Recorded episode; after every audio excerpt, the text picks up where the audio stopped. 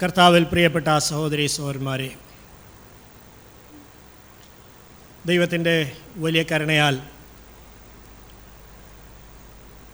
ഈ ആണ്ടിൻ്റെ പത്താമത്തെ മാസത്തിൻ്റെ ആദ്യ ആഴ്ചയും നമുക്കൊന്നിച്ച് ദൈവസന്നിധിയിൽ കടന്നു വരുവാൻ, ദൈവത്തെ ആരാധിക്കുവാൻ സ്വർഗത്തിലെ ദൈവം നമുക്കൊരുക്കിയ ഈ സാവകാശത്തെ ഓർത്ത് കർത്താവിൻ്റെ നാമത്തിന് സ്തോത്രം ചെയ്യുന്നു. ഫിലിപ്പി ലേഖനം ഒന്നാം അധ്യായത്തിൻ്റെ നാലാം വാക്യം നമുക്ക് വായിക്കാം. മലയാളത്തിൽ നാലാം വാക്യമാണ്, ഇംഗ്ലീഷിലത് ആറാമത്തെ വാക്യമാണ്. നിങ്ങളിൽ നല്ല പ്രവൃത്തിയെ ആരംഭിച്ചവൻ യേശുക്രിസ്തുവിൻ്റെ നാളോളം അതിനെ തികയ്ക്കും എന്ന് ഞാൻ ഉറപ്പായി വിശ്വസിച്ചുമിരിക്കുന്നു. അനേക വർഷങ്ങളായി നാം വായിച്ചു കേൾക്കുന്ന, ഒരുപക്ഷെ നമ്മുടെ കൂടിവരവിൻ്റെ ആദ്യ സമയം മുതൽ കഴിഞ്ഞ മുപ്പത് വർഷത്തോളമായി നാം ഇടയ്ക്കിടയ്ക്കൊക്കെ വായിക്കുകയും ധ്യാനിക്കുകയും ധൈര്യം പ്രാപിക്കുകയും ഒക്കെ ചെയ്യുന്ന ഒരു വചനമാണ് നമ്മളിവിടെ വായിച്ചു കേട്ടത്. പൗലോസ് അപ്പോസ്തലൻ്റെ വാക്കുകൾ ദൈവജനത്തെ ഉത്സാഹിപ്പിച്ച് ധൈര്യപ്പെടുത്തിക്കൊണ്ട് പൗലോസ് പറയുന്ന പൗലോസിൻ്റെ വാക്കുകളാണ് നമ്മളിവിടെ വായിച്ചു കേട്ടത്. ഈ വചനം നമ്മെ ഉത്സാഹിപ്പിക്കുകയും ധൈര്യപ്പെടുത്തുകയും ചെയ്യുന്ന വചനമാണ്. ധാരാളം വായിക്കുകയും പഠിക്കുകയും ചെയ്തിട്ടുള്ള വചനമാണെങ്കിലും ഈ കഴിഞ്ഞ ഒന്ന് രണ്ടാഴ്ചകളായി പല സന്ദർഭങ്ങളിൽ ഈ വചനം പരിശുദ്ധാത്മാവ് ഓർപ്പിച്ചു കൊണ്ടിരുന്നു. അത് ധ്യാനിച്ചു കൊണ്ടിരുന്നപ്പോൾ ദൈവം പ്രകാശിപ്പിച്ചു തന്ന ചില ചിന്തകൾ, കഴിഞ്ഞ കാലങ്ങളിൽ നാം മനസ്സിലാക്കിയിട്ടുള്ള വിഷയങ്ങളോട് ചേർന്ന് ചില ചിന്തകൾ ഇന്ന് പകൽക്കാലം നിങ്ങളോടൊന്നിച്ച് പങ്കുവെക്കാനാണ് ഞാൻ ആഗ്രഹിക്കുന്നത്. പലപ്പോഴും നമ്മുടെ ക്രിസ്തീയ ജീവിതത്തിൽ നമുക്ക് അധൈര്യം തോന്നുന്ന ഒരുപാട് സംഗതികൾ നമ്മളെ മടുപ്പിക്കുകയും നമ്മുടെ ഉത്സാഹം നഷ്ടപ്പെടുത്തുകയും ചെയ്യുന്ന ഒരുപാട് വിഷയങ്ങൾ നാം നേരിടാറുണ്ട്. ചിലയൊക്കെ കാണുമ്പോൾ എന്തുണ്ട് വിശേഷം, എങ്ങനെ ഇരിക്കുന്നു എന്ന് ചോദിക്കുമ്പോൾ പറയുന്ന മറുപടി, ഓ ഒന്നും ആയില്ല സഹോദരാ, ഇതുവരെ ഒന്നും ആയില്ല. എന്താ ഒന്നും ആയില്ല എന്ന് വെച്ചാൽ, വലിയ പ്രതീക്ഷയോടെ ആഗ്രഹത്തോടെ വിശ്വാസത്തോടെ ആരംഭിച്ച ഒരുപാട് വിഷയങ്ങൾ, ആത്മീയ വിഷയങ്ങൾ മാത്രമല്ല ഭൗതിക വിഷയങ്ങൾ, കൂടുതലും അതാണ് എടുത്തു പറയുന്നത്. ജീവിതത്തിലെ ഭൗതികമായ കാര്യങ്ങൾ, കുഞ്ഞുങ്ങളുടെ വിഷയങ്ങൾ, അല്ലെങ്കിൽ ചുറ്റുപാടുകൾ, ജോലി സംബന്ധമായ വിഷയങ്ങൾ, രോഗസംബന്ധമായ വിഷയങ്ങൾ, പലതും ഇങ്ങനെ വഴിമുട്ടി കിടക്കുകയാണ്. എങ്ങും എത്തിയില്ല, ഒന്നും ആയില്ല.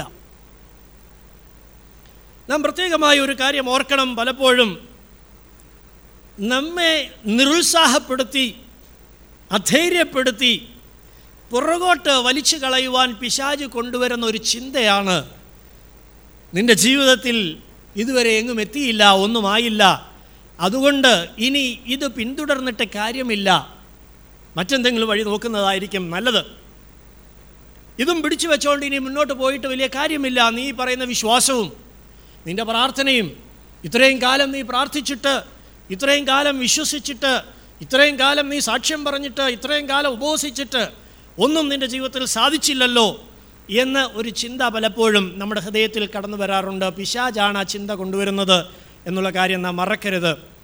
കഴിഞ്ഞ നാളുകളിൽ നാം നെഹമ്യാവിൻ്റെ കാലത്ത് യെരുശലേമിൻ്റെ മതിലുകൾ പുതുക്കിപ്പണിയാൻ ഇറങ്ങി തിരിച്ചവരെക്കുറിച്ച് നാം പഠിച്ചപ്പോൾ നാം മനസ്സിലാക്കിയ കാര്യമുണ്ട്. അവരുടെ ശത്രുക്കൾ അവരെ തളർത്തി കളയുവാൻ കൊണ്ടുവന്ന ഒരു വെല്ലുവിളിയാണ്, നിങ്ങൾ ഈ പണി വേഗം ഒരു ദിവസം കൊണ്ട് തീർത്ത് കളയുമോ, ഈ ചണ്ടിക്കുമ്പാരങ്ങളിൽ നിന്ന് കല്ലുകൾക്ക് ജീവൻ വെപ്പിക്കുമോ, ഈ പണി തീർക്കാൻ നിങ്ങൾക്ക് സാധിക്കുമോ എന്നുള്ള ചലഞ്ച്. വാസ്തവത്തിൽ ആ വെല്ലുവിളി എല്ലാ ദൈവമക്കളുടെയും നേരെ, നമ്മുടെ ജീവിതത്തിൽ ദൈവം ആരംഭിച്ച് ദൈവം പണിതുകൊണ്ടിരിക്കുന്ന, ദൈവം ചെയ്തുകൊണ്ടിരിക്കുന്ന ഒരു ദൈവപ്രവർത്തിക്ക് നേരെയുള്ള പിശാചിൻ്റെ ഒരു വലിയ വെല്ലുവിളിയാണ്. അതിനുള്ള മറുപടിയാണ് പൗലോസ് അപ്പോസ്തലൻ ഫിലിപ്പിയിലെ ദൈവമക്കൾക്ക് എഴുതുമ്പോൾ ഓർപ്പിക്കുന്നതായ കാര്യം. ഇവിടെ പറയുന്നതായ വിഷയം, നിങ്ങളിൽ നല്ല പ്രവൃത്തിയെ ആരംഭിച്ച ഒരുത്തൻ, the one who began a good work in you, ഒരു നല്ല പ്രവൃത്തി നിങ്ങളിലെ നിങ്ങളിൽ ആരംഭിച്ചവൻ അതിനെ പൂർത്തീകരിക്കും എന്നുള്ളതാണ് പൗലോസ് പറയുന്ന ഉറപ്പായി അവരെ ധൈര്യപ്പെടുത്തുവാൻ ഓർപ്പിക്കുന്നതായ വിഷയം. പകൽക്കാലം ഈ വിഷയം തുടർന്ന് ചിന്തിക്കുന്നതിന് മുമ്പായി ദൈവത്തിൻ്റെ ആത്മാവ് നമ്മോട് സംസാരിക്കുന്ന സന്ദേശം ഞാൻ ഇവിടെ ഇരിക്കുന്ന എല്ലാവരോടും നമ്മോട് ഓരോരുത്തരോടുമുള്ള ദൈവത്തിൻ്റെ ആലോചന ആദ്യമേ തന്നെ ഞാൻ ഓർപ്പിക്കട്ടെ. നമ്മിൽ നല്ല വേല ആരംഭിച്ച ഒരുത്തനുണ്ട്, അവൻ അതിനെ പൂർത്തീകരിക്കും. അതാണ് ഈ സന്ദേശം. ആരും അതുകൊണ്ട് അധൈര്യപ്പെടരുത്. ഒരുപക്ഷെ നിങ്ങളായിരിക്കുന്ന സാഹചര്യങ്ങളിൽ, നിങ്ങളുടെ വിഷയങ്ങളിൽ, നിങ്ങളുടെ രോഗങ്ങളിൽ, നിങ്ങളുടെ ചുറ്റുപാടുകളിൽ, നിങ്ങളുടെ കുടുംബത്തിൻ്റെ ഇപ്പോഴത്തെ അവസ്ഥകളിൽ, കുഞ്ഞുങ്ങളുടെ ഇപ്പോഴത്തെ വിഷയങ്ങളിൽ, സാമ്പത്തിക കാര്യങ്ങളിലൊക്കെ എങ്ങുമായി കാണത്തില്ലായിരിക്കും ഇന്നിവിടെ ഇരിക്കുമ്പോൾ. പക്ഷേ ഇന്ന് ധൈര്യപ്പെടുത്തുന്ന ഒരു ദൈവശബ്ദം നമ്മുടെ കാതിൽ മുഴങ്ങട്ടെ. അത് പൂർത്തീകരിക്കുന്ന ഒരു ദൈവമുണ്ട്, അവനതിനെ പൂർത്തീകരിക്കും. അതാണ് അവനതിനെ തികയ്ക്കും. ഈ വാക്യത്തിലേക്ക് എന്തെങ്കിലും ഈ വാക്യത്തെക്കുറിച്ച് പറയുന്നതിന് മുന്നോടിയായി ഈ തികയ്ക്കും എന്ന് പറയുന്നവനുണ്ടല്ലോ, അല്ലെങ്കിൽ ഈ വേല ആരംഭിച്ചവൻ, അവനെക്കുറിച്ച്, അവൻ്റെ സ്വഭാവത്തെക്കുറിച്ച്, അഥവാ നാം വിശ്വസിക്കുന്ന നമ്മിൽ ഈ വേല പൂർത്തീകരിക്കുമെന്ന് പറയുന്ന ഈ ദൈവത്തിൻ്റെ സ്വഭാവ വിശേഷത്തെക്കുറിച്ച് വചനം കഴിഞ്ഞ ദിവസങ്ങളിൽ ധ്യാനിച്ചു കൊണ്ടിരുന്നപ്പോൾ ഓർപ്പിച്ച ചില ചിന്തകൾ പങ്കുവെക്കാനായിട്ടാണ് ഞാൻ ആദ്യം ആഗ്രഹിക്കുന്നത്. ദൈവത്തിൻ്റെ വചനം ദൈവത്തെക്കുറിച്ച് പഠി പറയുമ്പോൾ, പഠിപ്പിക്കുമ്പോൾ, ഓർപ്പിക്കുമ്പോൾ ആവർത്തിച്ച് പറയുന്നൊരു കാര്യമുണ്ട്. ദൈവത്തിൻ്റെ ഒരു സ്വഭാവമാണ് അവൻ എന്തെങ്കിലും തുടങ്ങിയാൽ അവനത് തീർത്തേ പോവുള്ളൂ. ഒരിക്കലും മറക്കരുത്. വേറെ ആരെങ്കിലുമായിരുന്നു തുടങ്ങിയതെങ്കിൽ നമുക്ക് സംശയിക്കാമായിരുന്നു അവന് തീർക്കുമോ എന്ന്. സംശയമാ. നമുക്കറിയാം, നമ്മൾ ചുറ്റുപാടും നോക്കുമ്പോൾ ധാരാളം ആളുകൾ ഒരുപാട് പരിപാടികൾ തുടങ്ങുന്നുണ്ട്. പ്രസ്ഥാനങ്ങൾ തുടങ്ങുന്നവരുണ്ട്, ബിസിനസ്സുകൾ തുടങ്ങുന്നവരുണ്ട്, പല പണികൾ തുടങ്ങുന്നവരുണ്ട്, ജീവിതത്തിൽ പലതും ആരംഭിക്കുന്നവരുണ്ട്. പക്ഷേ ആരംഭിക്കുന്ന എല്ലാവരും അത് പൂർത്തീകരിക്കാറില്ല. പക്ഷേ ദൈവത്തെക്കുറിച്ച് പറയുന്ന ഒരു പ്രത്യേകതയുണ്ട്, വചനം ഓർപ്പിക്കുന്ന ഒരു പ്രത്യേകതയുണ്ട്. അവൻ എന്തിനെങ്കിലും ആരംഭം ഇട്ടിട്ടുണ്ടെങ്കിൽ അവനത് കംപ്ലീറ്റ് ചെയ്യും. He is the finisher. അവൻ പൂർത്തീകരിക്കുന്നവനായ ദൈവമാണ്. അവർ ഗാഡ് ഈസ് എ ഫിനിഷർ. അവൻ പൂർത്തീകരിക്കുന്നവനാണ്. തുടങ്ങാൻ ഒരുപാട് പേർക്ക് സാധിക്കും, ആര് വിചാരിച്ചാലും തുടങ്ങാം. പക്ഷെ പൂർത്തിയാക്കുക എന്നുള്ളതാണ് വെല്ലുവിളി, അതാണ് ചലഞ്ച്. പൂർത്തിയാക്കുന്ന ഒരുത്തനുണ്ട്. അതാണ് ഇന്ന് പകൽക്കാലം നമ്മെ ധൈര്യപ്പെടുത്തുന്ന വിഷയം. അവൻ ആരംഭിച്ചാൽ അവൻ പൂർത്തിയാക്കുന്നവനാണ്. അവൻ ഇടയ്ക്ക് വെച്ച് നിർത്തുന്നവനല്ല. ചില വചനങ്ങൾ ഈ വിഷയമൊന്ന് ഉറപ്പിക്കാനായി നാം ചിന്തിച്ചുകൊണ്ട് മുന്നോട്ട് പോകാം. ഉൽപ്പത്തി പുസ്തകം രണ്ടാം അധ്യായത്തിലേക്ക് വരാം. ജനസിസ് ചാപ്റ്റർ ടു, ഒന്നും രണ്ടും വാക്യങ്ങളിലേക്ക് നമുക്ക് വരാം. ഉൽപ്പത്തി പുസ്തകം രണ്ടാം അധ്യായത്തിൻ്റെ ഒന്നും രണ്ടും വാക്യങ്ങൾ. ഇങ്ങനെ ആകാശവും ഭൂമിയും അവയിലുള്ള ചരാചരങ്ങളൊക്കെയും തികഞ്ഞു. താൻ ചെയ്ത പ്രവൃത്തിയൊക്കെയും ദൈവം തീർത്ത ശേഷം താൻ ചെയ്ത സകല പ്രവൃത്തിയിൽ നിന്നും ഏഴാം ദിവസം നിവൃത്തനായി. ദൈവത്തിൻ്റെ ആ ക്രിയേഷൻ, ദൈവം ഭൂമിയെയും ഭൂമണ്ഡലത്തെയും ഈ കാണുന്ന സകലത്തെയും സൃഷ്ടിച്ച ദൈവത്തിൻ്റെ സൃഷ്ടിയുടെ പ്രവൃത്തിയെക്കുറിച്ചാണ്, ദ വർക്ക് ഓഫ് ക്രിയേഷൻ, അതിനെക്കുറിച്ചാണ് വേദപുസ്തകം ഇവിടെ പറയുന്നത്. ഉൽപ്പത്തി പുസ്തകം, വേദപുസ്തകത്തിൻ്റെ ആദ്യത്തെ പുസ്തകം ഒന്നാം അധ്യായം ദൈവത്തിൻ്റെ സൃഷ്ടിയെക്കുറിച്ച്, ക്രിയേഷനെക്കുറിച്ചാണ് ദൈവം ഇവിടെ പഠിപ്പിക്കുന്നത്. ദൈവമക്കളെ, ഒരു കാര്യം ഓർക്കണം. ഇന്നും സൃഷ്ടിയെ വെല്ലുവിളിക്കുന്ന, ചലഞ്ച് ചെയ്യുന്ന ഒരുപാട് ആളുകളുണ്ട്, ഒരുപാട് സിദ്ധാന്തങ്ങളുണ്ട്. ഈ അടുത്ത സമയത്തും നോബൽ സമ്മാനമൊക്കെ കൊടുത്തു പരിണാമത്തെ ലാബോറട്ടറിയിൽ തെളിയിച്ചതിനെക്കുറിച്ച്. പക്ഷേ ഒരു കാര്യം സത്യം സത്യമായി ഞാൻ നിങ്ങളോട് പറയട്ടെ, ദൈവത്തിൻ്റെ വചനം ഉൽപ്പത്തി പുസ്തകം ഒന്നാം അധ്യായം ഒരു പരമാർത്ഥമാണ്, ഒരു സത്യമാണ്. He is the creator. അവനാണ് സൃഷ്ടിതാവായ ദൈവം. ഒരു സംശയവുമില്ല കാര്യത്തിൽ. ഞാൻ അതിനെക്കുറിച്ച് വിശദീകരിക്കാൻ പോയാൽ ഇന്നത്തെ വിഷയം തീർക്കാൻ സമയമില്ലാതെ പോകും. അതുകൊണ്ട് വിഷയത്തിലേക്ക് വരാം. ഒന്നാം അധ്യായത്തിൽ ദൈവത്തിൻ്റെ സൃഷ്ടിയെക്കുറിച്ച് വളരെ വ്യക്തമായി വേദപുസ്തകം എഴുതി കഴിഞ്ഞ് രണ്ടാം അധ്യായം തുടങ്ങുന്നത് എങ്ങനെയാണ്? ദൈവം ഇങ്ങനെ ആകാശവും ഭൂമിയും അവയിലുള്ള ചരാചരങ്ങളൊക്കെയും തികഞ്ഞു. അവിടെ നമ്മൾ വായിക്കുന്നത് and thus the heavens and the earth were finished. ആ വാക്ക് ശ്രദ്ധിച്ചേ. ദൈവം സൃഷ്ടിച്ച ദൈവത്തിൻ്റെ ക്രിയേഷൻ ഉണ്ടല്ലോ, അവൻ പകുതിക്കിട്ട് നിർത്തിയില്ല. ദൈവം ആരംഭിച്ചു. ആദിയിൽ പാഴും ശൂന്യവുമായിരുന്ന ഒരു സ്ഥാനത്താണ് ദൈവത്തിൻ്റെ സൃഷ്ടിയുടെ പ്രവൃത്തി ആരംഭിക്കുന്നത്. ഒന്നിൻ്റെ ഒന്ന് വായിക്കുമ്പോൾ, ആദിയിൽ ദൈവം ആകാശവും ഭൂമിയും സൃഷ്ടിച്ചു, ഭൂമി പാഴും ശൂന്യവുമായിരുന്നു, അവിടെ നിന്ന് ദൈവത്തിൻ്റെ ആ ക്രിയേഷൻ, ദൈവത്തിൻ്റെ സൃഷ്ടിപ്പിൻ്റെ പ്രവൃത്തി ദൈവം ചെയ്തു. ഏഴ് ദിവസം ആറ് ദിവസം കൊണ്ട് ദൈവം ഒന്നൊന്നായിട്ട് വിഷയങ്ങളൊക്കെയും ഉണ്ടാക്കി, ഈ കാണുന്നതിനെ എല്ലാം എല്ലാം ഉണ്ടാക്കി. രണ്ടാം അധ്യായം പറയുമ്പോൾ പറയുന്നത് ഇറ്റ് ഈസ് ഫിനിഷ്ഡ്, അവൻ്റെ His creation is a finished work. അവൻ്റെ സൃഷ്ടിപ്പ് ഒരു പൂർത്തീകരിക്കപ്പെട്ട വേല. അവിടെ എഴുതിയിരിക്കുന്നത്, രണ്ടാം വാക്യം എന്താ എഴുതിയിരിക്കുന്നത്, അതിനെ തുടർന്ന് എഴുതിയിരിക്കുന്നത്, താൻ ചെയ്ത പ്രവൃത്തിയൊക്കെയും ദൈവം, God ended the work, അല്ലെങ്കിൽ God finished the work, completed എന്ന വാക്കാണ് ചില പരിഭാഷകൾ എഴുതിയിരിക്കുന്നത്. ദൈവം തികച്ചു, പൂർത്തി ആക്കി, തീർത്തു എന്നാണ് അവിടെ എഴുതിയിരിക്കുന്നത്. അവൻ തീർക്കാതെ ഒന്നും ഇട്ടിട്ടില്ല. അവൻ്റെ സൃഷ്ടിപ്പ് ഈ ഭൂമിയിൽ അല്ലെങ്കിൽ ഈ പ്രപഞ്ചത്തിൽ ദൈവത്തിൻ്റെ ക്രിയേഷൻ ഉണ്ടല്ലോ, സൃഷ്ടിപ്പ്, അവനൊന്നും ബാക്കി വെച്ചിട്ടില്ല. കുറേ പിന്നെ വെച്ചേക്കാം, ആദ്യം ഇപ്പോൾ ഏഴ് ഈ ആഴ്ച തീർക്കാനുള്ളത് ഇന്നങ്ങ് നടക്കട്ടെ, ബാക്കി പിന്നെ എപ്പോഴെങ്കിലും സൃഷ്ടിക്കാം എന്ന് ദൈവം വെച്ചില്ല. He finished the work of creation. എബ്രായ ലേഖനം നാം വായിക്കുമ്പോൾ നമുക്കവിടെ നാലാം അധ്യായത്തിൻ്റെ മൂന്നാം വാക്യം നമുക്ക് വായിക്കാം. ആ പരിഭാഷ, മലയാള പരിഭാഷയിൽ ഒരു ചെറിയ പിശകുണ്ട്. ആ വാക്യം ഒന്ന് വായിച്ചാൽ നമുക്ക് മനസ്സിലാകും. പ്രാലേഖനം നാലാം അധ്യായം മൂന്നാം വാക്യം, വിശ്വസിച്ചവരായ നാമല്ലോ സ്വസ്ഥതയിൽ പ്രവേശിക്കുന്നു, ലോകസ്ഥാപനത്തിങ്കൽ പ്രവൃത്തികൾ തീർന്നു പോയ ശേഷവും അവൻ എൻ്റെ സ്വസ്ഥതയിൽ പ്രവേശിക്കയില്ല എന്ന് ഞാൻ എൻ്റെ കോപത്തിൽ സത്യം ചെയ്തു. മലയാള പരിഭാഷയിൽ എഴുതിയിരിക്കുന്ന ഒരു മിസ്റ്റേക്കാണ്, തീർന്നുപോയ നല്ല എഴുതിയിരിക്കുന്നത്, പ്രവൃത്തികൾ തികച്ച ശേഷം, തീർത്ത ശേഷം എന്നാണ്. വേർ ഫിനിഷ്ഡ് എന്ന വാക്കാണ് അവിടെ ഇംഗ്ലീഷിൽ എഴുതിയിരിക്കുന്നത്. ലോകസ്ഥാപനത്തിൽ ദൈവം തൻ്റെ പ്രവൃത്തിയെല്ലാം പൂർത്തിയാക്കി. പഴയ നിയമവും പുതിയ നിയമവും ഒരുപോലെ പറയുന്ന ഒരു വിഷയമാണത്. ഇതിൻ്റെ ഒരു കോൺട്രാസ്റ്റ് അറിയണമെങ്കിൽ ഉൽപ്പത്തി പുസ്തകം പതിനൊന്നാം അധ്യായത്തിൽ മനുഷ്യൻ തുടങ്ങിയ ഒരു പണിയെക്കുറിച്ച് എഴുതിയിട്ടുണ്ട്.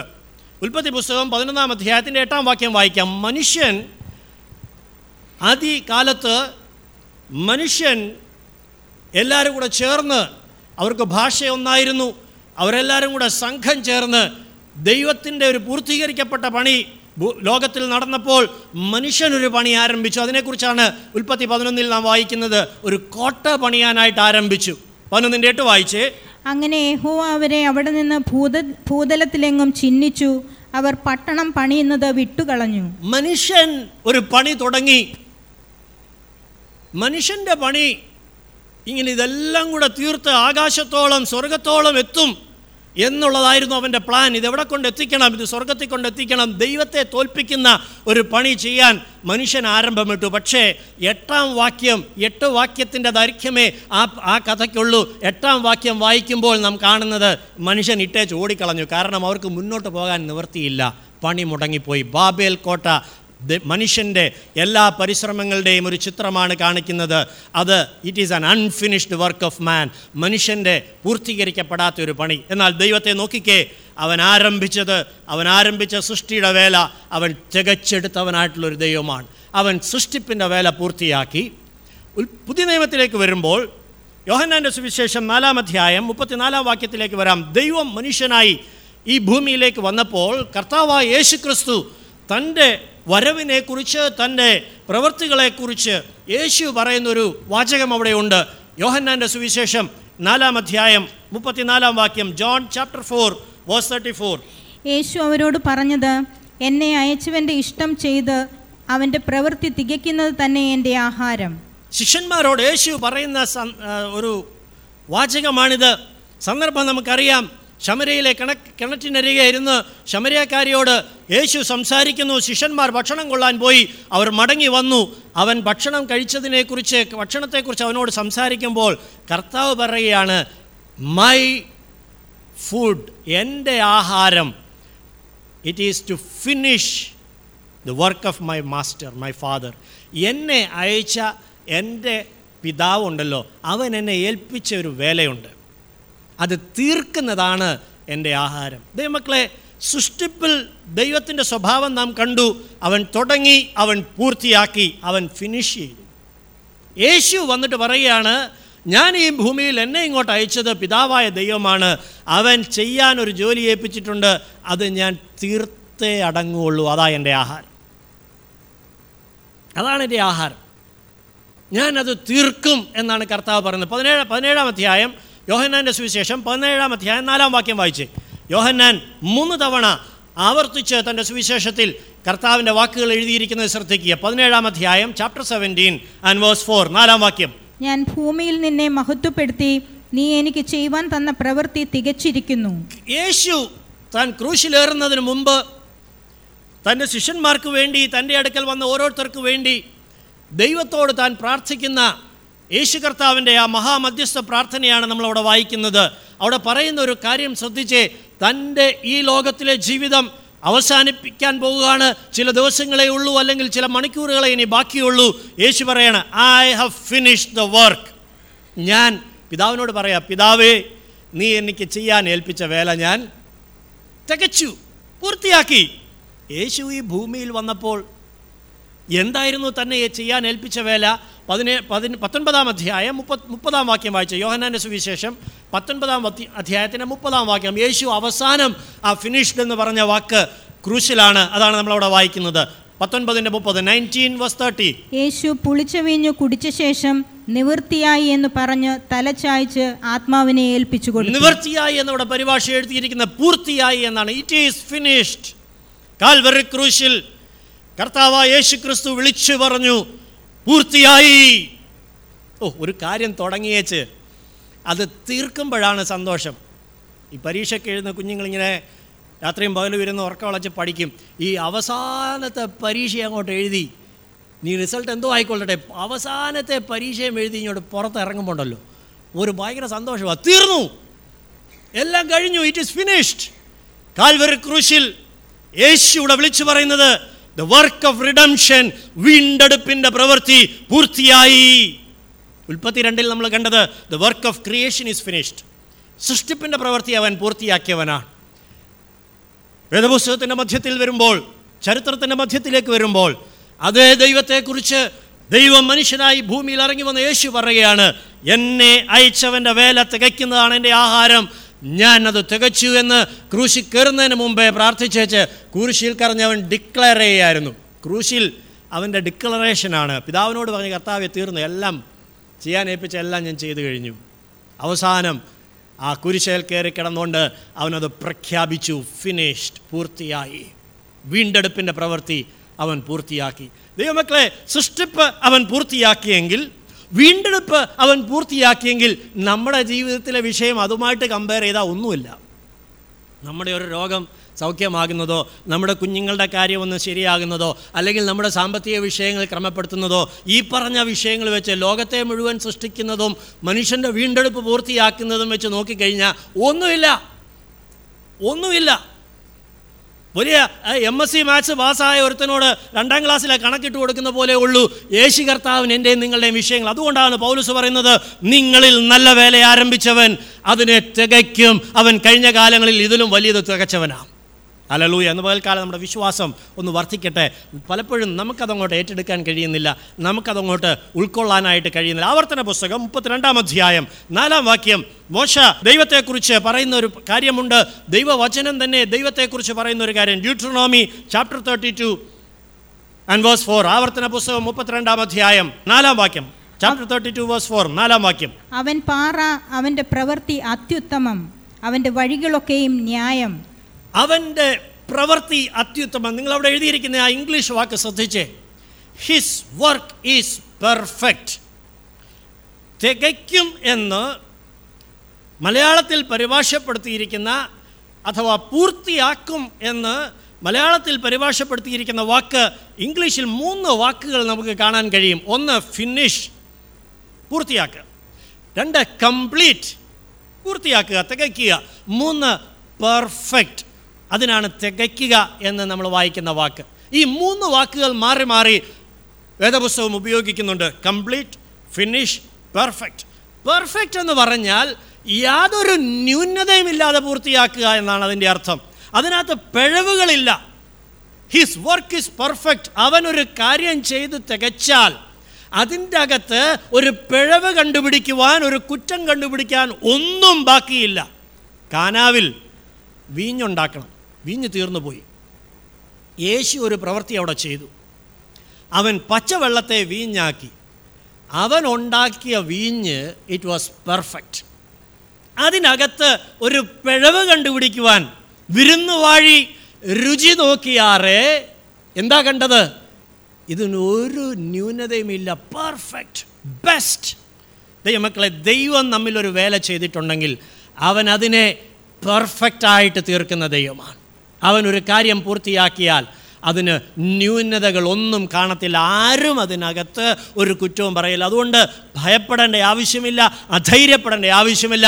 നമ്മിൽ നല്ല വേല ആരംഭിച്ച ഒരുത്തനുണ്ട്, അവനത് നന്നായി തികയ്ക്കുന്ന ഒരു ദൈവമാണ്. നമുക്ക് വിശ്വാസം വർദ്ധിച്ചു കൊണ്ടിരിക്കട്ടെ, നമ്മുടെ ഉള്ളിൽ വലിയ ധൈര്യമുണ്ടായിരിക്കട്ടെ. ദൈവവചനം പറയുകയാണ്, his work is perfect. Malayalam അത് എഴുതുമ്പോൾ പറയുന്നത് അവൻ്റെ പ്രവൃത്തികളൊക്കെയും അത്യുത്തമമെന്നാണ്. അത്യുത്തമം, ബെസ്റ്റ്. അതിനേക്കാൾ നല്ലതായിട്ട് ചെയ്യാൻ ആർക്കുമില്ല. അതിനേക്കാൾ നല്ലൊരു വീഞ്ഞുണ്ടാക്കാൻ ആർക്കും സാധ്യമല്ല. അതിനേക്കാൾ നല്ലൊരു കാര്യം പൂർത്തിയാക്കാൻ ആർക്കും സാധ്യമല്ല. അവൻ ചെയ്യുന്നത് ഏറ്റവും അത്യുത്തമമായി ചെയ്യുന്ന ദൈവമാണ്. മറ്റൊരു വാക്യം വായിക്കാം. സങ്കീർത്തനം പതിനെട്ടാം സങ്കീർത്തനത്തിൻ്റെ മുപ്പതാം വാക്യം. അവൻ്റെ പ്രവൃത്തികൾ പെർഫെക്റ്റാണെന്ന് മാത്രമല്ല, പതിനെട്ടാം സങ്കീർത്തനം മുപ്പതാം വാക്യം വാക്യത്തിലേക്ക് വരാം. ദൈവത്തിൻ്റെ വഴി തികവുള്ളത്, യഹോവയുടെ വചനം ഊതിക്കഴിച്ചത്. തന്നെ ശരണമാക്കുന്ന ഏവർക്കും അവൻ പരിചയമാകുന്നു. ദൈവത്തിൻ്റെ വഴി, അവൻ്റെ പ്രവൃത്തികൾ പെർഫെക്റ്റാണ്. ഇവിടെ എഴുതിയിരിക്കുന്ന ഹിസ് വേ ഈസ് പെർഫെക്റ്റ്. അവൻ്റെ വഴിയും തികഞ്ഞതാണ്. എങ്ങനെയെങ്കിലും കാര്യം സാധിക്കുകയല്ല. പലപ്പോഴും മനുഷ്യൻ എന്തെങ്കിലും ചെയ്യുമ്പോൾ ഏതെങ്കിലും വഴിക്ക് അവസാനം കൊണ്ട് അത് ഒപ്പിക്കും. ചില ആളുകളുണ്ട്, എന്തെങ്കിലും അവരെ ഏൽപ്പിച്ചാൽ എന്തെങ്കിലുമൊക്കെ കൃത്രിമം കാണിച്ച് അവസാനം കൊണ്ടുവന്ന് അവന് എങ്ങനെയെങ്കിലും ഒപ്പിക്കും. പക്ഷേ ഇതെങ്ങനെയാണ് ചെയ്തതെന്ന് ചോദിക്കരുത്. അത് തട്ടിപ്പോ വെട്ടിപ്പോ കൃത്രിമമോ ഒക്കെ അതിൻ്റെ പടക്കി കാണുമായിരിക്കും. ദൈവം അങ്ങനെ ഒന്നും ചെയ്യത്തില്ല. ദൈവത്തിൻ്റെ വഴി, ഹിസ് വേ ഈസ് പെർഫെക്റ്റ്. അതേറ്റവും തികവുള്ളതാ. അവൻ ചെയ്തതിനേക്കാൾ ബെസ്റ്റായി, നന്നായി, തികഞ്ഞതായി ഒരു കാര്യം ചെയ്യാൻ വേറെ ആർക്കും സാധ്യമല്ല. അതാണ് ദൈവത്തിൻ്റെ പ്രത്യേകത.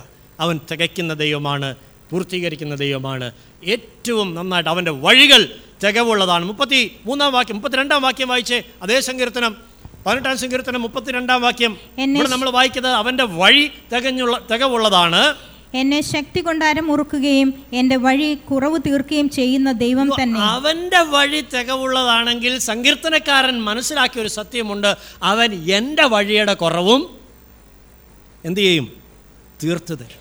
ദൈവമക്കളെ, ഇന്ന് പകൽക്കാലം നമ്മുടെ ജീവിതത്തിൽ ഒരുപാട് കാര്യങ്ങൾ കിടന്ന് തുഴയുകയാണ്. നമ്മൾ കിടന്ന് ആഞ്ഞു പിടിക്കുക. ശിഷ്യന്മാർ രാത്രി മുഴുവൻ അധ്വാനിച്ചു. രാത്രി മുഴുവൻ അവർ അധ്വാനിച്ചു. അവർക്കറിയാവുന്ന എല്ലാ അഭ്യാസങ്ങളും അവർ ചെയ്തു. പക്ഷേ അവർക്കൊന്നും കിട്ടിയില്ലെന്നാണ് നമ്മളവിടെ വായിക്കുന്നത്. എന്നാൽ തികഞ്ഞ വഴിയുള്ള ഒരുത്തൻ വന്നു. His way is perfect. അവൻ പറഞ്ഞു, നീ ആ പടകിൻ്റെ വലതുഭാഗത്ത് നീക്കി വല വീശാൻ പറഞ്ഞു. അവൻ എൻ്റെ വഴിയുടെ കുറവ് തീർത്തു തരുന്നവൻ. എത്ര പേര് വിശ്വസിക്കാൻ തയ്യാറാണ്? നമ്മുടെ ജീവിതത്തിൽ, നമ്മുടെ വഴികളിൽ, നമ്മുടെ പോരായ്മകളിൽ, കാനാവിലെ വീഞ്ഞിൻ്റെ പോരായ്മ അവൻ തികച്ചെങ്കിൽ എൻ്റെ വഴികളുടെ കുറവ് തീർക്കുവാൻ അവൻ ശക്തനാണ്. ദാവീദിനൊരു കാര്യം അറിയാമായിരുന്നു. ഞാൻ എനിക്ക് തോന്നി തോന്നിയതുപോലെ എനിക്കറിയാവുന്നതുപോലെ എൻ്റെ ബുദ്ധിക്കനുസരിച്ച് ഞാൻ കണ്ടുപിടിക്കാൻ പോയാൽ, ഞാൻ അന്വേഷിക്കാൻ പോയാൽ, ഞാൻ ക്രമീകരിക്കാൻ പോയാൽ ഇതെല്ലാം കുറവേ അവസാനിക്കുകയുള്ളൂ. അതുകൊണ്ട് അവനൊരു കാര്യം അറിയാം, തികഞ്ഞ വഴിയുള്ള ഒരുത്തനുണ്ട്. അവൻ പറഞ്ഞു, അവൻ്റെ വഴി തികവുള്ളത്, അവൻ എൻ്റെ വഴിയുടെ കുറവ് തീർക്കുന്ന പകൽക്കാലം നമുക്ക് വിശ്വാസത്തോടെ ആ കർത്താവിനെ ഒന്ന് ഏൽപ്പിച്ചു കൊടുക്കാം. നല്ല വേല പലതും മുന്നോട്ട് പോകാൻ പോകാതിരിക്കുന്നത് എന്തുകൊണ്ടാണെന്നറിയാമോ? ആ തികഞ്ഞ വഴി, നമ്മുടെ വഴിയുടെ കുറവ് തീർക്കുന്ന കർത്താവിനെ ഒന്ന് ഏൽപ്പിക്കാൻ പലപ്പോഴും നമുക്ക് ധൈര്യമില്ലാത്തത് കൊണ്ടാണ്. നാം പലപ്പോഴും അവിടെ പരാജയപ്പെട്ടു പോകുന്നു. നമ്മുടെ അവിശ്വാസം കാരണം പലതും കർത്താവിനെ അങ്ങോട്ട് ഏൽപ്പിക്കാനായിട്ട് നമുക്ക് കഴിയുന്നില്ല. അത് അവൻ്റെ പ്രവൃത്തികൾ തികവുള്ളത്, അവൻ്റെ വഴികൾ അവൻ തികവുള്ള വഴിയാണ്. മറ്റൊരു വചനം, പത്തൊൻപതാം സങ്കീർത്തനം ഏഴാം വാക്യം, പത്തൊൻപതാം സങ്കീർത്തനത്തിൻ്റെ ഏഴാം വാക്യം, സാംസ് നയൻറ്റീൻ വേഴ്സ് സെവൻ. യഹോവയുടെ ന്യായപ്രമാണം തികവുള്ളത്, അത് പ്രാണനെ തണുപ്പിക്കുന്നു. His law is perfect. അവൻ്റെ ന്യായപ്രമാണം തികഞ്ഞതാണ്. അവൻ്റെ വചനം അത് പെർഫെക്റ്റ് ആണ്, അവൻ പൂർത്തിയാക്കി, അവൻ അരളി ചെയ്തതെല്ലാം അവൻ പൂർത്തിയാക്കി. മോശ മോശയെ വിളിച്ച് പർവ്വതത്തിൽ കയറ്റിയിരുത്തി ദൈവം തൻ്റെ വചനം, തൻ്റെ ന്യായപ്രമാണം മോശയ്ക്ക് കൊടുത്തു. നാൽപ്പത് ദിവസം കൊണ്ട് പറയാനുള്ളതെല്ലാം അവൻ പറഞ്ഞ് പൂർത്തിയാക്കി. അവൻ ഹൃദയ അവൻ മാംസപ്പലകയിൽ ഐ മീൻ ഇന്ന് മാംസപ്പലകയിൽ എഴുതും മോശയ്ക്ക് തൻ്റെ രണ്ട് കൽപ്പലകളിലായിട്ട് ദൈവം അത് എഴുതി കൊടുത്തു. His law is perfect. അതാണ് തിമോത്തിയോസിൻ്റെ ലേഖനം എഴുതുമ്പോൾ പൗലോസ് പറയുന്നത്. രണ്ട് തിമോത്തിയോസ് മൂന്നിൻ്റെ പതിനാറ് നമുക്കൊന്ന് വായിക്കാം. ദൈവത്തിൻ്റെ തിരുവെഴുത്ത്, എല്ലാ തിരുവെഴുത്തും എല്ലാ തിരുവെഴുത്തും ദൈവശ്വാസീയമാകയാൽ ദൈവത്തിൻ്റെ മനുഷ്യൻ സകല സൽപ്രവൃത്തിക്കും വക പ്രാപിച്ച് തികഞ്ഞവനാകേണ്ടതിന് ഉപദേശത്തിനും ശാസനത്തിനും ഗുണീകരണത്തിനും നീതിയിലെ അഭ്യാസത്തിനും പ്രയോജനമുള്ളതാകുന്നു. അവൻ്റെ തിരുവെഴുത്ത്, ന്യായപ്രമാണം തികഞ്ഞതാണെങ്കിൽ അത് നമ്മെ തികഞ്ഞവനാക്കുകയും ചെയ്യും. നേരത്തെ പറഞ്ഞു അവൻ്റെ വഴി തികവുള്ളതാ നമ്മുടെ വഴിയുടെ കുറവ് തീർക്കും. അവൻ്റെ ന്യായപ്രമാണം തികവുള്ളതാ അത് നമ്മെ തികഞ്ഞവനാക്കും. He is the finisher. അവൻ പൂർത്തിയാക്കുന്ന ദൈവം. ഞാൻ ഈ വാക്യങ്ങളെല്ലാം ഉദ്ധരിക്കുന്നത് ദൈവത്തെക്കുറിച്ച് നമ്മുടെ ഉള്ളിലൊരു വ്യക്തമായ കാഴ്ചപ്പാടുണ്ടായിരിക്കണം. അവൻ തുടങ്ങിയ തീർത്തേച്ചേ പോവുകയുള്ളൂ. അവൻ തീർക്കുന്നത് ബെസ്റ്റായിട്ടാണ്, പെർഫെക്റ്റായിട്ടാണ്. രണ്ട് കാര്യങ്ങൾ ഹൃദയത്തിൽ കയറിയാൽ രക്ഷപ്പെട്ടു. ദൈവം എന്തെങ്കിലും ആരംഭിച്ചാൽ അവൻ പൂർത്തിയാക്കുകയേ പോവുകയുള്ളൂ. അതുകൊണ്ടാണ് കർത്താവ് പറഞ്ഞ എൻ്റെ വായിൽ നിന്ന് വരുന്ന വചനം വെറുതെ എൻ്റെ അടുക്കലേക്ക് വരികയില്ല, ഞാൻ അയച്ച കാര്യം സാധിപ്പിച്ചേ മടങ്ങുകയുള്ളൂ. അവൻ്റെ ന്യായപ്രമാണം തികവുള്ളതാ, അവൻ്റെ വചനം തികവുള്ളതാ. അതെന്തെങ്കിലും അയച്ചിട്ടുണ്ടെങ്കിൽ, ഒരു വാക്കെങ്കിലും ദൈവം കൽപ്പിച്ചിട്ടുണ്ടെങ്കിൽ അത് പൂർത്തിയാക്കിയേച്ചേ മടങ്ങുകയുള്ളൂ. പൂർത്തിയാക്കുന്നത് ഏറ്റവും ബെസ്റ്റായിട്ടായിരിക്കും, ഏറ്റവും പെർഫെക്റ്റായിട്ടായിരിക്കും. ഒരു വാക്യം കൂടെ വായിക്കാം. യോബ് എന്താവിനെക്കുറിച്ച് മനസ്സിലാക്കിയിരിക്കുന്നത്. യോബിൻ്റെ പുസ്തകം മുപ്പത്തിയാറാം അധ്യായം നാലാം വാക്യം. ജോബ് ചാപ്റ്റർ തേർട്ടി സിക്സ്, യോബിൻ്റെ പുസ്തകം മുപ്പത്തിനാലാം അധ്യായത്തിൻ്റെ നാലാം വാക്യം. എൻ്റെ വാക്ക് ഭോഷ്കല്ല നിശ്ചയം. മുപ്പത്തിയാറാം അധ്യായം നാലാം വാക്യം. അറിവ് തികഞ്ഞവൻ നിന്റെ അടുക്കൽ നിൽക്കുന്നു. അറിവ് തികഞ്ഞവൻ. ദൈവത്തെക്കുറിച്ച് യോബ് പറയുന്ന ഒരു കാര്യമുണ്ട്. He is perfect in knowledge. നമുക്ക് നമ്മുടെ ജീവിതത്തിലുള്ള പല വിഷയങ്ങളും, നമ്മുടെ പ്രശ്നം എന്താണെന്ന് വെച്ചാൽ നമുക്കിതിൻ്റെ പലതിനെയും എന്താണെന്ന് നമുക്കറിയത്തില്ല. രോഗം എന്താണെന്ന് നമുക്കറിയത്തില്ല. ഈ പ്രശ്നം എന്താണെന്ന് അറിയത്തില്ല. നമ്മളെല്ലാവരും അന്യോന്യം ചോദിച്ചിട്ടുള്ളൊരു കാര്യമാണ്, എന്തുകൊണ്ടാണ് എൻ്റെ ജീവിതത്തിൽ ഇങ്ങനെയൊക്കെ സംഭവിക്കുന്നത് അല്ലെങ്കിൽ സംഭവിച്ചത്? എന്തുകൊണ്ടാണ് എൻ്റെ കുടുംബത്തിൽ ഇങ്ങനെയൊക്കെ സംഭവിച്ചത്? എന്തുകൊണ്ടാണ് നമ്മുടെ ദേശത്ത് ഇങ്ങനെയൊക്കെ സംഭവിക്കുന്നത്? ആളുകൾ ചോദിക്കുന്ന ഒരു ചോദ്യമാണ്. നമുക്ക് പലതിനെക്കുറിച്ചും കാര്യമായ അറിവില്ല. പൗലോസിൻ്റെ ഭാഷയിൽ പറഞ്ഞാൽ അംശമായി മാത്രം നാം അറിയുന്നു. നാം വി നോ എ ലിറ്റിൽ. കുറച്ച് കാര്യങ്ങളൊക്കെ നമുക്കറിയാം. നമ്മൾ അത് വെച്ച് ഇങ്ങനെ ആലോചിച്ച് ആലോചിച്ച് ഇതൊക്കെ കൊണ്ടായിരിക്കാം ഇങ്ങനെ സംഭവിച്ചതെന്ന് നമ്മൾ കണ്ടുപിടിക്കുക. യോബിൻ്റെ ജീവിതത്തിൽ എന്തുകൊണ്ടാണ് യോബെ നിൻ്റെ ജീവിതത്തിൽ ഇത് സംഭവിച്ചത് എന്ന് ചോദിച്ചാൽ ഉത്തരമില്ല. ഇന്നും ആളുകൾക്ക് ഉത്തരമില്ല. നീതിമാനും ദോഷം വിട്ടകലുന്നവൻ നിഷ്കളങ്കൻ ദൈവഭക്തനായിരുന്ന ഒരു മനുഷ്യൻ, യോബേ നിൻ്റെ ജീവിതത്തിൽ എന്തുകൊണ്ടിത് സംഭവിച്ചു? അയ്യോ, യോബ് പറയും, എനിക്കറിയത്തില്ല. പക്ഷേ എല്ലാം അറിയുന്ന ഒരുത്തൻ ഉണ്ട്. His knowledge is perfect. അവൻ അറിവ് തികഞ്ഞവനാണ്. ദൈവത്തെ നമുക്കൊന്ന് ആശ്രയിക്കാമോ? ഒന്ന് വിശ്വസിക്കാമോ? നമ്മുടെ ഓരോ കൊച്ചു വിഷയങ്ങളുടെയും കാര്യകാരണ സഹിതം സകല കാര്യങ്ങളും അറിയുന്ന ഒരുത്തനുണ്ട്. അവനാ പറയുന്നത്, ഞാൻ നിന്നിൽ ആരംഭിച്ച വേല ഞാൻ തികയ്ക്കുമെന്ന്. എത്ര പേര് വിശ്വസിക്കാൻ തയ്യാറാണ്? He knows everything. നമ്മെ ആകെ മൊത്തം അറിയുന്ന ഒരുത്തനുണ്ട്. നമ്മുടെ അകവും പുറവും അറിയുന്ന ഒരുത്തനുണ്ട്. നമ്മുടെ സകല നിരൂപണങ്ങളും ദൂരത്തു നിന്ന് ഗ്രഹിക്കുന്ന ഒരുത്തനുണ്ട്. നമ്മുടെ ശരീരത്തിൻ്റെയും മനസ്സിൻ്റെയും ആത്മാവിൻ്റെയും അവസ്ഥ മുഴുവനും അറിയുന്ന ഒരുത്തനുണ്ട്. നമ്മുടെ കഴിഞ്ഞകാല ജീവിതവും വരാൻ പോകുന്ന ജീവിതവും മുഴുവനായി അറിയുന്ന ഒരുത്തനുണ്ട്. അവൻ്റെ അറിവ് തികവുള്ളതാണ്. His knowledge is perfect. അവനറിയാം എന്താ ചെയ്യേണ്ടതെന്ന്. നമുക്ക് പലപ്പോഴും പ്രശ്നം, നമ്മുടെ കുഴപ്പം നമുക്കറിയത്തില്ല എന്താ ചെയ്യേണ്ടതെന്ന്, നമുക്കറിയത്തില്ല എന്താ കുഴപ്പമെന്ന്, നമുക്കറിയത്തില്ല എന്താ സംഭവിച്ചതെന്ന്. പലതും നമ്മളോട് ചോദിക്കുമ്പോൾ, അയ്യോ എന്താ ഇങ്ങനെയൊക്കെ സംഭവിച്ചത്, എന്താ നിനക്ക് മാർക്ക് കുറഞ്ഞത്? അയ്യോ എനിക്കറിയത്തില്ല. അവിടെ ചെന്നിരുന്നു ഞാൻ പഠിച്ചതാ, നല്ലപോലെ പഠിച്ചതാ, നല്ലപോലെ എഴുതിയതാ, എനിക്കറിയത്തില്ല. പല കാര്യങ്ങളും നമുക്കറിയത്തില്ല. But his knowledge is perfect. ഈ കർത്താവിൽ ആശ്രയിക്കുന്നതാണ് ബെസ്റ്റ്. അവൻ്റെ അടുക്കിലേക്കൊന്ന് വരാം. ഇപ്പോഴൽക്കാലം മുഖവരിയായി ഞാൻ ഓർപ്പിക്കുന്നത്, തികയ്ക്കാം എന്ന് പറഞ്ഞ, പൂർത്തീകരിക്കാം എന്ന് പറഞ്ഞവൻ ആരാണെന്നൊന്നറിയണം. അവൻ പൂർത്തീകരിക്കുന്ന സ്വഭാവമുള്ളവനാണ്. അവൻ എന്തെങ്കിലും ചെയ്തിട്ടുണ്ടെങ്കിൽ നന്നായി ചെയ്യുന്നവനാണ്. അവൻ്റെ വഴി തികവുള്ളതാ, അവൻ്റെ പ്രവൃത്തി തികവുള്ളതാ, അവൻ്റെ ന്യായപ്രമാണം തികവുള്ളതാ, അവൻ്റെ അറിവ് തികവുള്ളതാ. ഇതിനേക്കാൾ കൂടുതൽ ഇനി എന്താ വേണ്ടത്? ഇങ്ങനെ ഒരുത്തനെ വേറെ എവിടെ കിട്ടും? ഇങ്ങനൊരു ദൈവത്തെ വേറെ ലോകത്തിൽ എവിടെ കിട്ടും? നമ്മുടെ ഏതെങ്കിലും വിഷയം കൈകാര്യം ചെയ്യാൻ ആരെയെങ്കിലും ഏൽപ്പിക്കാനുണ്ടെങ്കിൽ ഇവനേക്കാൾ ബെസ്റ്റായി, ഇവനേക്കാൾ ഉത്തമമായി ഇത് ചെയ്യുവാൻ, ഈ ദൈവത്തേക്കാൾ ബെസ്റ്റായിട്ട് ചെയ്യാൻ വേറെ ആരുമില്ല പ്രിയമുള്ളവരെ. പകൽക്കാലം നമുക്ക് ആ വചനത്തിൽ ഒന്ന് ധൈര്യപ്പെടാം. മുപ്പത്തിയേഴിൻ്റെ പതിനാറോടെ വായിച്ച ഇയ്യോബിൻ്റെ പുസ്തകം മുപ്പത്തിയേഴാം അധ്യായം പതിനാറാം വാക്യം. മേഘങ്ങളുടെ ആക്കത്തൂക്കവും ജ്ഞാനസമ്പൂർണനായവന്റെ അത്ഭുതങ്ങളും നീ അറിയുന്നുവോ? ചോദ്യം ഇതാ, ജ്ഞാനസമ്പൂർണനായവന്റെ അത്ഭുതങ്ങളെ കുറിച്ച് നിനക്ക് എന്തറിയാം? The wondrous work of the perfect knowledge. ദൈവത്തിൻ്റെ ആ തികഞ്ഞ ജ്ഞാനമുണ്ടല്ലോ, എല്ലാം അറിയുന്നവൻ, അവൻ്റെ അത്ഭുതങ്ങൾ, അവൻ്റെ അത്ഭുത പ്രവൃത്തികൾ എല്ലാം അറിയുന്നവൻ. നമ്മുടെ ജീവിതത്തിൽ വണ്ടറസ് ആയിട്ടുള്ള അത്ഭുതകരമായ കാര്യങ്ങൾ ചെയ്യുന്നവനായ ദൈവമാണ്. പകൽക്കാലം നമുക്ക് ഈ ദൈവത്തിങ്കിലേക്കൊന്ന് ഏൽപ്പിക്കാം. പൗലോസ് ഇത് പറയുമ്പോൾ നല്ല പ്രവൃത്തിയെ ആരംഭിച്ചവൻ എന്നുള്ള വാക്കിനകത്ത് ഇതെല്ലാം അടങ്ങിയിരിപ്പുണ്ട്. ആരാണിത് ആരംഭിച്ചത്? എന്താ ദൈവം എന്നിൽ ആരംഭിച്ചത്? ഈ ആരംഭിച്ച ദൈവം എങ്ങനെയുള്ളവനാ? അവൻ്റെ സ്വഭാവം എന്താ? അവൻ്റെ പ്രവൃത്തികൾ എന്താ? അതാ ഇത്ര നേരം ഞാൻ പറഞ്ഞുകൊണ്ടിരുന്നത്. നമുക്കിന്ന് പകൽക്കാലം നമ്മുടെ വിശ്വാസത്തെ ഒന്നുകൂടെ ഒന്ന് ഉറപ്പിക്കാം, കർത്താവിലൊന്ന് ആശ്രയിക്കാം. എന്നിൽ നല്ല പ്രവൃത്തിയെ ആരംഭിച്ച ദൈവം അവൻ എങ്ങനെയുള്ളവനാണ്? അവൻ ക്രിയേഷൻ, അവൻ സൃഷ്ടിപ്പിൻ്റെ പ്രവൃത്തി പൂർത്തിയാക്കി, അവൻ വീണ്ടെടുപ്പിൻ്റെ പ്രവൃത്തി പൂർത്തിയാക്കി. അവൻ എന്തെങ്കിലും തുടങ്ങിയിട്ടുണ്ടെങ്കിൽ അവനത് മുഴുവനും പൂർത്തിയാക്കിയേച്ചാണ് പോയിട്ടുള്ളത്. അവനൊന്നും പകുതി വഴിക്കിട്ടിട്ടുള്ള ദൈവമല്ല. അവൻ്റെ പ്രവൃത്തികൾ തികവുള്ളതാ, അവൻ്റെ വഴികൾ തികവുള്ളതാ, അവൻ്റെ ന്യായപ്രമാണം തികവുള്ളതാ, അവൻ്റെ ജ്ഞാനം തികവുള്ളതാ.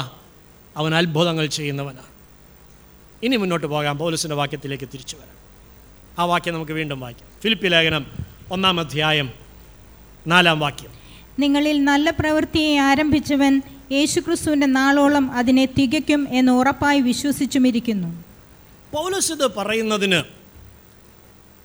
ഈ വാക്യം മനസ്സിലാക്കാൻ രണ്ട് കാര്യങ്ങൾ നമ്മുടെ ശ്രദ്ധയിലേക്ക് കൊണ്ടുവരണം. ആദ്യം ഒന്ന് ഞാൻ ഓർപ്പിച്ചു, ആരംഭിച്ചവനെക്കുറിച്ച്, അവൻ്റെ സ്വഭാവത്തെക്കുറിച്ച് നാം അറിയണം. ഇനി രണ്ട് കാര്യങ്ങൾ. കർത്താവ് ഒരു ഉപമ പറഞ്ഞു. ലൂക്കോസിന് സുവിശേഷം പതിനാലാം അധ്യായം ഇരുപത്തിയെട്ട് തുടങ്ങി മുപ്പത് വരെയുള്ള വാക്യങ്ങൾ വായിക്കാം. ലൂക്ക് ചാപ്റ്റർ ഫോർട്ടീൻ, ലൂക്കോസിൻ്റെ സുവിശേഷം പതിനാലാം അധ്യായം ഇരുപത്തിയെട്ട് തുടങ്ങി മുപ്പത് വരെയുള്ള വാക്യങ്ങൾ. നിങ്ങളിൽ ആരെങ്കിലും ഒരു ഗോപുരം പണിവാൻ ഇച്ഛിച്ചാൽ ആദ്യം ഇരുന്ന് അത് തീർപ്പാൻ വകയുണ്ടോ എന്ന് കണക്ക് നോക്കുന്നില്ലയോ? അല്ലെങ്കിൽ അടിസ്ഥാനമിട്ട ശേഷം തീർപ്പാൻ വകയില്ല എന്ന് വന്നേക്കാം. കാണുന്നവരെല്ലാം ഈ മനുഷ്യൻ പണിവാൻ തുടങ്ങി തീർപ്പാനോ വകയില്ല എന്ന് പരിഹസിക്കുമല്ലോ. യേശു പഠിപ്പിച്ച ഒരു ദൃഷ്ടാന്തമാണ്. കർത്താവ് ചോദിച്ചു, നിങ്ങളിൽ ആരെങ്കിലും ഒരു ഗോപുരം പണിവാൻ ഇച്ഛിച്ചാൽ. നേരത്തെ ഉൽപ്പത്തി പുസ്തകത്തിൽ പണിവാൻ തുടങ്ങി പൂർത്തിയാക്കാതെ പോയ ഒരു ഗോപുരത്തെ നമ്മൾ കണ്ടല്ലോ. പതിനൊന്നാം അധ്യായത്തിൽ മനുഷ്യൻ പണിയാൻ തുടങ്ങി പകുതി വഴിക്ക് ഇട്ടിട്ട് പണിയിട്ടിട്ട് ഓടിക്കളഞ്ഞ ഒരു ഗോപുരം. പുതിയ നിയമത്തിൽ കർത്താവ് ചലഞ്ച് ചെയ്യുകയാണ്, നിങ്ങൾ ആരെങ്കിലും ഒരു ഗോപുരം പണിയാൻ ഇച്ഛിച്ചാൽ. ആ ബാബേൽ കോട്ട പണിതതുപോലെ പണിയുമോ? തീർപ്പാൻ വകയുണ്ടോ എന്ന് നോക്കിയിട്ടല്ലേ തുടങ്ങുകയുള്ളൂ. ഇല്ലെങ്കിൽ പരിഹാസ വിഷയമായി തീരുമല്ലോ. ഈ മനുഷ്യൻ പണിയാൻ തുടങ്ങി തീർപ്പാനോ വകയില്ല എന്ന് പറയുമല്ലോ. അതുകൊണ്ട് ഇരുന്ന് കണക്ക് കൂട്ടി എന്നെക്കൊണ്ടിത് തീർക്കാൻ പറ്റുമോ? സാമാന്യ ബുദ്ധിയുള്ള ഏതൊരാളും ചെയ്യുന്നൊരു കാര്യമാണ്. മനുഷ്യന് മണ്ടത്തരം ഒരിക്കൽ പറ്റി, ബാബേൽ ഗോപുരത്തിൻ്റെ പണിയിൽ, ദ ടവർ ഓഫ് ബാബേൽ. അന്ന് തീർപ്പാൻ വകയുണ്ടോ എന്ന് നോക്കിയിട്ടല്ല തുടങ്ങിയത്, തീർക്കാമെന്ന് വിചാരിച്ച് തുടങ്ങിപ്പോയതാണ്. അന്ന് മനുഷ്യൻ്റെ ആവേശത്തിൽ മനുഷ്യൻ വിചാരിച്ചു അവനെക്കൊണ്ട് ഇതൊക്കെ നടക്കും എന്ന്. പക്ഷേ പകുതി വഴിക്കിട്ടിട്ട് ഓടിക്കളഞ്ഞു. അന്നു മുതൽ മനുഷ്യൻ ഒരു ബുദ്ധി പഠിച്ചു, എന്തെങ്കിലും തുടങ്ങുന്നെങ്കിൽ തീർക്കാൻ വകയുണ്ടോ എന്ന് കണക്ക് കൂട്ടി നോക്കണം. എത്ര സമയമെടുക്കും, എത്ര കാലം കൊണ്ട് തീർക്കും, ഇത് ഇതിനെന്ത് ചെലവ് വരും? ഒരു എസ്റ്റിമേറ്റ് എടുക്കും. തീർപ്പാൻ വകയുണ്ടോ എന്ന് നോക്കിയിട്ടേ തുടങ്ങുകയുള്ളൂ. ആ ഗോപുരത്തിൻ്റെ ദൃഷ്ടാന്തം, പഴയ നിയമത്തിൽ പറഞ്ഞ ദൃഷ്ടാന്തം നമ്മുടെ മനസ്സിലുണ്ടായിരിക്കണം. യേശു പറഞ്ഞത് ഗ്രഹിക്കണമെങ്കിൽ കർത്താവ് അവിടെ ചോദിക്കുന്ന ചോദ്യത്തിന് പൗലോസ് പറഞ്ഞ വാക്യവുമായിട്ടൊരു ബന്ധമുണ്ട്. അവനൊരു പ്രവൃത്തി, ദൈവം മനുഷ്യനോട് ചോദിക്കുകയാണ്, നീ ഒരു പ്രവൃത്തി ആരംഭിക്കുമ്പോൾ നീ ഇത്രയും കണക്ക് കൂട്ടുമെങ്കിൽ സ്വർഗത്തിലെ ദൈവം നിൻ്റെ ജീവിതത്തിൽ ഒരു പ്രവൃത്തി ആരംഭിക്കുമ്പോൾ അത് തീർപ്പാൻ വകയുണ്ടോ എന്ന് ആലോചിക്കാതെ തുടങ്ങുമോ? അതാണ് ചോദ്യം. ദൈവമക്കളെ, ദൈവം സൃഷ്ടിപ്പിൻ്റെ പ്രവൃത്തി ആരംഭിച്ചപ്പോൾ ആ ഒരറ്റത്തുനിന്ന് നമുക്ക് എന്തെങ്കിലും ഉണ്ടാക്കി തുടങ്ങാം. ഒന്നുമില്ല, എന്തോ ഉണ്ടാക്കുന്നത്, എന്തെങ്കിലും ഉണ്ടാക്കി തുടങ്ങാം. ആദ്യം കുറേ മരം ഉണ്ടാക്കാം, അല്ലെങ്കിൽ കുറേ മത്സ്യങ്ങളെ ഉണ്ടാക്കാം, അല്ലെങ്കിൽ കുറേ പക്ഷികളെ ഉണ്ടാക്കാം എന്ന് വിചാരിച്ച് ബോധിച്ചതുപോലെയല്ല ദൈവം തുടങ്ങിയത്. ദൈവത്തിന് ഒരു കണക്കുകൂട്ടലുണ്ട്. ആറ് ദിവസം കൊണ്ട് പൂർത്തിയാക്കേണ്ട ഒരു വേലയാണ് ഈ ക്രിയേഷൻ, ഈ സൃഷ്ടിപ്പ്. ദൈവം എന്ത് ചെയ്തെന്നറിയാമോ? ഈ വലിയ വലിയ പ്രോജക്റ്റുകളൊക്കെ ചെയ്ത് ചെയ്യുന്നവർക്കറിയാം. വലിയ പ്രോജക്റ്റ് വേണ്ട, സ്കൂളിൽ പഠിപ്പിക്കുന്ന അധ്യാപകർ, നമ്മളെല്ലാം സ്കൂളിലും കോളേജിലുമൊക്കെ പഠിച്ചിട്ടുള്ളവരാണല്ലോ. അധ്യാപകർക്ക് ഒരു വർഷം കൊണ്ട് പഠിപ്പിക്കാൻ ഒരു സിലബസ് ഉണ്ട്. ഒരു വർഷം കൊണ്ട് ഈ സിലബസ് മുഴുവൻ പഠിപ്പിച്ച് തീർക്കണം. അവരെന്ത് ചെയ്യുമെന്നറിയാമോ? അവർക്കൊരു കണക്കുകൂട്ടലുണ്ട്, ഒരു ടൈം ടേബിളുണ്ട്. ഓരോ ടേമിലും പഠിപ്പിക്കേണ്ട ഭാഗങ്ങൾ എത്രയാണ് എന്നവർ തിരിക്കും. ഓണപ്പരീക്ഷയ്ക്ക് മുമ്പ് എത്രയും പഠിപ്പിക്കണം, രണ്ടാമത്തെ ടേമിൽ എത്രയും പഠിപ്പിക്കണം, മൂന്നാമത്തെ ടേമിൽ എത്രയും പഠിപ്പിക്കണം. തീർന്നില്ല, അവരതിനെ പിന്നെയും ചെറുതായിട്ട് വിഭജിക്കും. ഇതിൽ ഓരോ മാസവും എന്തൊക്കെ പഠിപ്പിക്കണം, പിന്നെയും തിരിക്കും. ഓരോ ദിവസവും എത്ര ഭാഗം കവർ ചെയ്യണം, എത്ര പഠിപ്പിക്കണം, ഓരോ പീരീഡിലും എന്ത് പഠിപ്പിക്കണം, അവരിരുന്ന് ഒരു ടൈം ടേബിൾ ഉണ്ടാക്കും. നല്ല അധ്യാപകർ, അവർക്കൊരു കണക്കൂട്ടലുണ്ട്. മാർച്ച് മാസം പരീക്ഷയുണ്ട്, അതിനു മുമ്പ് ഇത്ര ഇത്ര മാസമാകുമ്പോൾ, ഒന്നുകിൽ ജനുവരി മാസമാകുമ്പോൾ അല്ലെങ്കിൽ ഫെബ്രുവരി മാസം ആദ്യ ആഴ്ചയാകുമ്പോഴേക്കും എൻ്റെ പോർഷനെല്ലാം ഞാൻ പഠിപ്പിച്ച് തീർക്കണം എന്നവർക്കൊരു കണക്കൂട്ടലുണ്ട്. ആ കണക്കൂട്ടൽ നടക്കണമെങ്കിൽ ഓരോ ദിവസവും ചെയ്ത് തീർക്കേണ്ട ഒരു ടൈം ടേബിളുണ്ട്. ആ ടൈം ടേബിൾ അനുസരിച്ച് അവരിങ്ങനെ പഠിപ്പിച്ചുകൊണ്ടിരിക്കും. ഇതുപോലെ തന്നെ ദൈവം ഏഴ് ദിവസം കൊണ്ട് പൂർത്തിയാക്കേണ്ട ഒരു പ്രവൃത്തിയാണ് സൃഷ്ടിപ്പിൻ്റെ പ്രവൃത്തി. ദൈവം ഒരു ടൈം ടേബിൾ ഉണ്ടാക്കി. ഒന്നാം ദിവസം എന്തൊക്കെ ചെയ്യണം? ദൈവം ഒന്നാം ദിവസത്തെ കാര്യമെല്ലാം ചെയ്തു. സന്ധ്യയായി, ഉഷസ്സുമായി. ഒന്നാം ദിവസം ഒരു കാര്യവും കൂടെ വേദോസ്വത്തിൽ എഴുതിയിട്ടുണ്ട്, നല്ലത് എന്ന് ദൈവം കണ്ടു. ഒന്നാം ദിവസത്തെ തൻ്റെ പ്രവൃത്തിയെല്ലാം പൂർത്തിയാക്കി കഴിഞ്ഞിട്ട് ദൈവം നോക്കി, ഇന്ന് ചെയ്യാൻ ഇനി എന്തെങ്കിലും ബാക്കിയുള്ളൊന്നുമില്ല, എല്ലാം തീർത്തു. രണ്ടാം ദിവസം ദൈവം തീർക്കാൻ വെച്ചിരിക്കുന്ന ചില കാര്യങ്ങളുണ്ട്, അതവൻ രണ്ടാം ദിവസം പൂർത്തിയാക്കി. മൂന്നാം ദിവസം ദൈവം തീർക്കാൻ വെച്ചിരിക്കുന്ന ചില കാര്യങ്ങളുണ്ട്, അതവൻ മൂന്നാം ദിവസം പൂർത്തിയാക്കി. ആറാം ദിവസം ദൈവം വെച്ചിരുന്നൊരു വിഷയമുണ്ട്, മനുഷ്യനെ ഉണ്ടാക്കണം, അവൻ ആറാം ദിവസം പൂർത്തിയാക്കി. ഏഴാം ദിവസം ദൈവം വെച്ചിരുന്നൊരു വിഷയമുണ്ട്, വിശ്രമിക്കണം, ശബത്ത്. ദൈവം അതും അവൻ്റെ ടൈം ടേബിളിൽ ഇട്ടിട്ടുണ്ട്. ദൈവമക്കളെ, എൻ്റെയും നിങ്ങളുടെയും ജീവിതത്തിൽ ദൈവം ഒരു പ്രവൃത്തിയെ ചെയ്യുമ്പോൾ ദൈവം ഓരോ ദിവസവും ചെയ്യാൻ വെച്ചിരിക്കുന്ന ചില കാര്യങ്ങളുണ്ട്. നമ്മുടെ പ്രശ്നം എന്താണെന്നറിയാമോ? ഇന്ന് ചെയ്യാൻ ദൈവം വെച്ചിരിക്കുന്ന കാര്യങ്ങൾ ദൈവം റെഡിയായിട്ട് നിൽക്കും, പക്ഷേ നമ്മൾ വിട്ടുകൊടുക്കുകയില്ല, നമ്മളങ്ങോട്ട് സമ്മതിക്കുകയില്ല. ഇന്നത്തെ ആരാധനാമധ്യേ എൻ്റെ ജീവിതത്തിലും നിങ്ങളുടെ ജീവിതത്തിലും ചെയ്യാനായി ദൈവം വെച്ചിരിക്കുന്ന ചില കാര്യപരിപാടിയുണ്ട്. നമ്മളത് തിരിച്ചറിയുന്നില്ല പലപ്പോഴും. നമ്മുടെ പ്രശ്നം അവിടെയാണ്. എന്തുകൊണ്ടാണ് എൻ്റെ ജീവിതത്തിൽ ഒന്നും നടക്കാത്തതെന്ന് പലപ്പോഴും ചോദിക്കും. പലതും നടക്കാത്തത് ദൈവത്തിൻ്റെ ആ ടൈം ടേബിളിൽ നമ്മൾ അങ്ങോട്ട് വിട്ടുകൊടുക്കുന്നില്ല. ദൈവം സംസാരിക്കുമ്പോൾ നമ്മൾ അവിടെയില്ല. ദൈവത്തിൻ്റെ ആത്മാവ് വ്യാപരിക്കുമ്പോൾ നമ്മൾ അവിടെയില്ല, നമ്മൾ വേറെ പല പരിപാടിക്ക് പോയേക്കുക. ദൈവത്തിൻ്റെ ആത്മാവ് ഇടപെടുമ്പോൾ, ബെഥസ്ദയിലെ കുളക്കരയിൽ ഒരു മനുഷ്യൻ കിടപ്പുണ്ടായിരുന്നു. അവനൊരു പരാതി, ഇടാ മുപ്പത്തെട്ട് വർഷമായിട്ട് കിടന്നിട്ട് എൻ്റെ രോഗം സൗഖ്യമാകുന്നില്ല, എന്താ കുഞ്ഞെ നിൻ്റെ പ്രശ്നം? എല്ലാ സമയത്തും അതത് സമയത്ത് ദൂതൻ ടൈം ടേബിൾ അനുസരിച്ച് വരും, കുളം കലക്കും, ആദ്യം ഇറങ്ങുന്നവന് സൗഖ്യം കിട്ടും, എനിക്ക് മാത്രം ഒന്നും കിട്ടുന്നില്ല. കാര്യം എന്താണെന്നറിയാമോ? ഈ ദൈവപ്രവർത്തനം നടക്കുമ്പോൾ എനിക്ക് ചാടാൻ പറ്റുന്നില്ല അതിനകത്തോട്ട്. അതാണ് വിഷയം. നമ്മുടെ ജീവിതത്തിൽ പലപ്പോഴും പാളിച്ചകൾ വരുന്നത്, സകലവും നന്നായി ചെയ്യുന്ന ഒരു ദൈവമുണ്ട്, അവനൊരു കാര്യപരിപാടിയുണ്ട്, അവൻ്റെ കാര്യപരിപാടിക്ക് ഞാൻ എന്നെ വിട്ടുകൊടുക്കാത്തതാണ് വിഷയം. അവൻ പ്രാർത്ഥിക്കാൻ പറയുമ്പോൾ നമുക്ക് പ്രാർത്ഥിക്കാൻ നേരമില്ല, അവൻ ആരാധിക്കാൻ പറയുമ്പോൾ നമുക്ക് ആരാധിക്കാൻ നേരമില്ല. ദൈവത്തിൻ്റെ സന്നിധിയിൽ നാം ദൈവസന്നിധിയിൽ ഇരിക്കുമ്പോൾ ദൈവം ചെയ്യാൻ വെച്ചിരിക്കുന്ന ചില കാര്യമുണ്ട്. ഈ കാസി കയറാതെ നടന്നേച്ച അവസാനം പരീക്ഷ പാസ്സാവണമെന്ന് പറഞ്ഞാൽ, കുഞ്ഞെ നീ എവിടെ ആയിരുന്നു പഠിപ്പിച്ചപ്പോൾ സാറ് ചോദിക്കും. അധ്യാപകൻ ചോദിച്ചു, ഞാനിതെല്ലാം ക്ലാസ്സിൽ പഠിപ്പിച്ചതല്ലേ, ആ പഠിപ്പിച്ചപ്പോൾ നീ എവിടെ ആയിരുന്നു, നീ വല്ലോടെ നോക്കിയിരുന്നു, അല്ലെങ്കിൽ നീ എവിടെയെങ്കിലും പൊയ്ക്കൊണ്ടിരുന്നു, നീ അവിടെ ഇല്ലായിരുന്നത് കൊണ്ടല്ലേ നിനക്ക് സാധിക്കാതെ പോയത്. ദൈവപ്രവർത്തനം നടക്കണോ ദൈവത്തിൻ്റെ സമയത്ത് ദൈവത്തിൻ്റെ സന്നിധിയിൽ വിട്ടുകൊടുത്തേ മതിയാകുകയുള്ളൂ. നമുക്കിന്ന് പകൽക്കാലം ഒന്ന് ഏൽപ്പിച്ചു കൊടുക്കാം. പരിശുദ്ധാത്മാവ് ഇടപെടുന്ന സമയം, പരിശുദ്ധാത്മാവ് സംസാരിക്കുന്ന സമയം, പരിശുദ്ധാത്മാവ് വ്യാപരിക്കുന്ന സമയം, ദൈവം അമ്മേ തൻ്റെ വചനം ഇടപെടുന്ന സമയം നാം എവിടെയായിരുന്നു? ദൈവസന്നിധിയിൽ നമുക്കൊന്ന് ഏൽപ്പിച്ചു കൊടുക്കണം. കർത്താവേ, നിൻ്റെ ആ ടൈം ടേബിൾ അനുസരിച്ച് എൻ്റെ കാര്യപരിപാടി ഒന്ന് വ്യത്യാസപ്പെടുത്തി നിൻ്റെ പരിപാടിക്കൊന്ന് വിട്ടുതരാനായിട്ട് ഞാൻ എന്നെ തന്നെ സമർപ്പിക്കുന്നു. ദൈവത്തിനൊരു കണക്കൂട്ടലുണ്ട്. ഇന്ന് ചെയ്യാൻ ദൈവം വെച്ചിരിക്കുന്ന ചില കാര്യമുണ്ട്. നമ്മൾ സമ്മതിക്കത്തില്ല, നമ്മളതൊക്കെ അങ്ങ് മാറ്റിവെക്കും, നമ്മളതൊക്കെ അങ്ങ് വിട്ടുകളയും. നമുക്ക് വേണ്ടത് നമ്മുടെ സമയത്ത് ദൈവം ചെയ്യണം. നടക്കത്തില്ല പ്രിയമുള്ളവരെ. ദൈവം ഒരു ടൈം ടേബിൾ അനുസരിച്ചാണ് ചെയ്യുന്നത്. ഭൂമി സൂര്യനെ ചുറ്റാൻ ദൈവം വെച്ചിരിക്കുന്ന ഒരു സമയമുണ്ട്. മുന്നൂറ്റി അറുപത്തഞ്ച് ദിവസം കൊണ്ട് ഈ ഭൂമി സൂര്യനെ ഒരു വലം ചുറ്റണമെന്ന ദൈവത്തിൻ്റെ ടൈം ടേബിളാണ്. അതിൽ ഓരോ ദിവസവും എത്ര ഡിഗ്രി ചുറ്റണം, എത്ര ദൂരം കറങ്ങണം, ദൈവത്തിൻ്റെ ടൈം ടേബിളിൽ അതുണ്ട്. അതനുസരിച്ച് ഭൂമി കറങ്ങിക്കൊണ്ടിരിക്കുകയാണ്. ഓരോന്നിനെയും ദൈവം സൃഷ്ടിച്ച ഓരോ ജീവിയെ നോക്കിക്കേ, ദൈവത്തിൻ്റെ ടൈം ടേബിൾ അനുസരിച്ച് അവരെല്ലാം ജീവിച്ചുകൊണ്ടിരിക്കുക. മനുഷ്യന് മാത്രം ദൈവത്തിൻ്റെ കാര്യപരിപാടിക്കനുസരിച്ച്, ദൈവത്തിൻ്റെ ടൈം ടേബിൾ അനുസരിച്ച് നടക്കാനായിട്ട്, ജീവിക്കാനായിട്ട് താല്പര്യമില്ല. ഇന്ന് നമുക്ക് എന്തെങ്കിലും ഒരു ദൈവപ്രവർത്തനം നടക്കണമെന്ന് ആഗ്രഹമുണ്ടോ?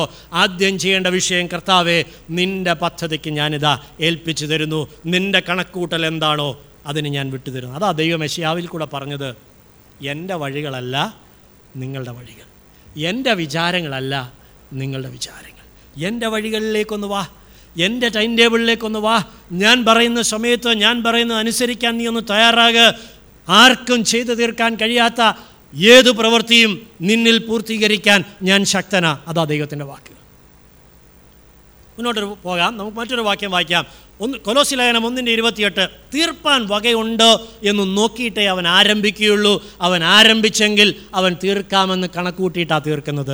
കൊലോസ്യർ ഒന്നിൻ്റെ ഇരുപത്തിയെട്ടിൽ പൗലോസ് പറയുന്ന ഒരു വാക്യമുണ്ട്, ഏതു മനുഷ്യനെയും, ആ വാക്യം ഒന്ന് വായിച്ചു, ഏതു മനുഷ്യനെയും ക്രിസ്തുവിൽ തികഞ്ഞവനായി നിർത്തേണ്ടതിന് ഏതു മനുഷ്യനെയും പ്രബോധിപ്പിക്കുകയും ഏതു മനുഷ്യനോടും സകല ജ്ഞാനത്തോടും കൂടെ ഉപദേശിക്കുകയും ചെയ്യുന്നു.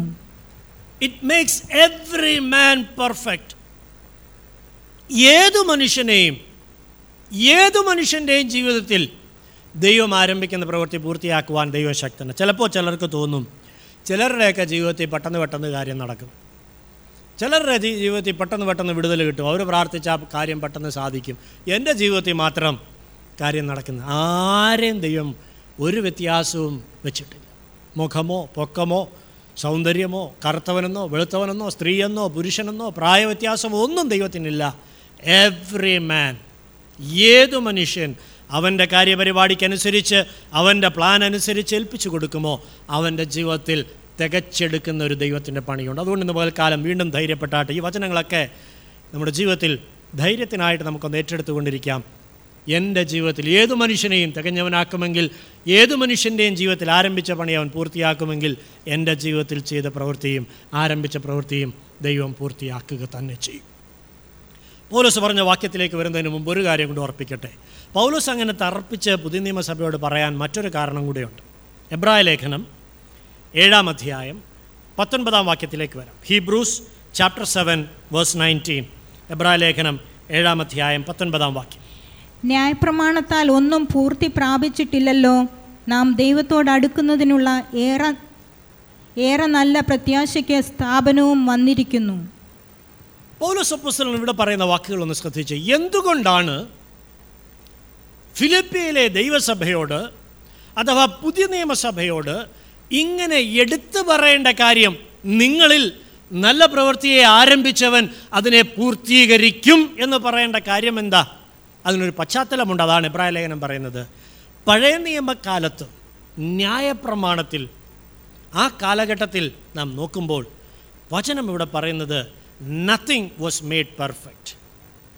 ന്യായപ്രമാണത്തിന് ഒന്നും അതിൻ്റെ പൂർണ്ണതയിൽ കൊണ്ടുവരാൻ കഴിവില്ലായിരുന്നു മനുഷ്യൻ്റെ ജീവിതത്തിൽ. അത് ന്യായപ്രമാണത്തിൻ്റെ കുഴപ്പമല്ല. നേരത്തെ നമ്മൾ കണ്ടു ലോ വാസ് പെർഫെക്റ്റ്, ന്യായപ്രമാണം തികവുള്ളതാണ്. പക്ഷേ മനുഷ്യൻ്റെ ജീവിതത്തിൽ ആ പൂർത്തീകരണം വരുത്താൻ അന്ന് സാധിച്ചില്ല, മനുഷ്യൻ്റെ അനുസരണക്കേട് നിമിത്തം. എന്നാൽ പുതിയ നിയമം ഓർപ്പിക്കുന്നത് ന്യായപ്രമാണത്തിന് കഴിയാത്ത ഒന്ന് സാധിപ്പിക്കാനാണ്. വചനം ജഡമെടുത്ത് മനുഷ്യനായി അവൻ ഈ ഭൂമിയിലേക്ക് വന്നത്. അവൻ പറയുകയാണ്, അവൻ അതിനെ പൂർത്തീകരിക്കും. നല്ല പ്രവൃത്തി ആരംഭിച്ച കർത്താവ് പൂർത്തീകരിക്കും. അതുകൊണ്ട് ദൈവമക്കളെ, ഇന്ന് പകൽക്കാലം ദൈവസന്നിധിയിലിരിക്കുമ്പോൾ നമുക്ക് ധൈര്യപ്പെടാം. നമ്മിൽ അകവും പുറവുമുള്ള എല്ലാ വിഷയങ്ങളും ഒരുപോലെ ദൈവം പ്രവർത്തിച്ചു കൊണ്ടിരിക്കുന്നു. അവൻ ഒരു പ്രവൃത്തി ആരംഭിച്ചെങ്കിൽ നമ്മുടെ ബുദ്ധിക്കും നമ്മുടെ ടൈം ടേബിളിന് പോകാതെ ദൈവത്തിൻ്റെ കാര്യപരിപാടിക്കനുസരിച്ച്, ദൈവത്തിൻ്റെ ടൈം ടേബിൾ അനുസരിച്ച് നമ്മളെ ഒന്ന് വിട്ടുകൊടുക്കണം. എല്ലാ അധ്യാപകരും ഒരു ടൈം ടേബിൾ അനുസരിച്ച് പഠിപ്പിക്കും. ചില നല്ല മിടുക്കന്മാരായ കുട്ടികൾ, മിടുക്കുകളായ കുട്ടികളുണ്ട്. അവർ ഈ അധ്യാപകരുടെ ടൈം ടേബിൾ അനുസരിച്ച് അവരും ഒരു ടൈം ടേബിൾ ഉണ്ടാക്കി അതിൻ്റെ കൂടെ പഠിപ്പിക്കും പഠിക്കും അധ്യാപകരെല്ലാം പറയും, കുഞ്ഞെ അന്നെന്നുള്ളത് പഠിച്ചോണേ എന്ന് പറയും. എന്താ അതിൻ്റെ അർത്ഥം എന്നറിയാമോ?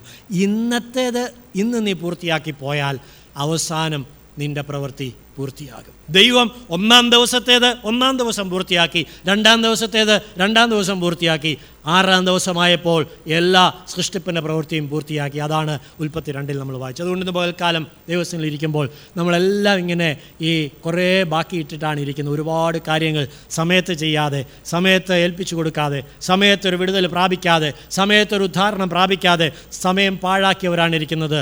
ബെഥസ്ദയിൽ അതുപോലൊരുത്തൻ കിടപ്പുണ്ടായിരുന്നു. ബെഥസ്ദാ കുളക്കരയിൽ അതുപോലൊരുത്തൻ കിടക്കൊണ്ട് കിടപ്പുണ്ടായിരിക്കുന്നു. എന്നാൽ പൂർത്തി വരുത്തുന്നവനായ യേശു അവൻ്റെ അടുക്കൽ ചെന്നു. ഇന്ന് പകൽക്കാലം അതേ കർത്താവ് നമ്മുടെ അടുക്കൽ അവൻ ഇറങ്ങി വരികയാണ്. ആമേൻ. കഴിഞ്ഞ കാലങ്ങളിൽ വന്ന വീഴ്ചകൾ ഇന്ന് ഈ വചനം കേൾക്കുമ്പോൾ നമുക്ക് പല കാര്യങ്ങളും ബോധ്യമാകും. അയ്യോ, ഞാൻ പഠിക്കേണ്ട സമയത്ത് പഠിച്ചില്ല, ചെയ്യേണ്ട സമയത്ത് ചെയ്തില്ല, ദൈവപ്രവർത്തനം നടന്ന സമയത്ത് ഞാൻ നഷ്ടമാക്കി കളഞ്ഞു. എന്നാൽ ഇന്ന് ഏൽപ്പിച്ചു കൊടുക്കാൻ തയ്യാറാണോ? ബെഥസ്ദായിലെ കുളക്കരയിൽ അവന് വേണ്ടി ഇറങ്ങി വന്ന യേശു, അവനെ വിടുവിച്ച യേശു ഇന്ന് നമ്മിൽ ഇതുവരെ നടക്കേണ്ട പ്രവൃത്തിയെ പൂർത്തിയാക്കുവാൻ അവൻ ശക്തനാണ്. ഹല്ലേലൂയ. ഇനി മുന്നോട്ട് ചില മിനിറ്റുകൾ കൊണ്ട് വേഗത്തിൽ ചില കാര്യങ്ങൾ ഞാൻ ഓർപ്പിക്കാൻ ആഗ്രഹിക്കുന്നു. നമ്മിൽ ഒരു ദൈവപ്രവൃത്തി പൂർത്തിയാക്കുവാൻ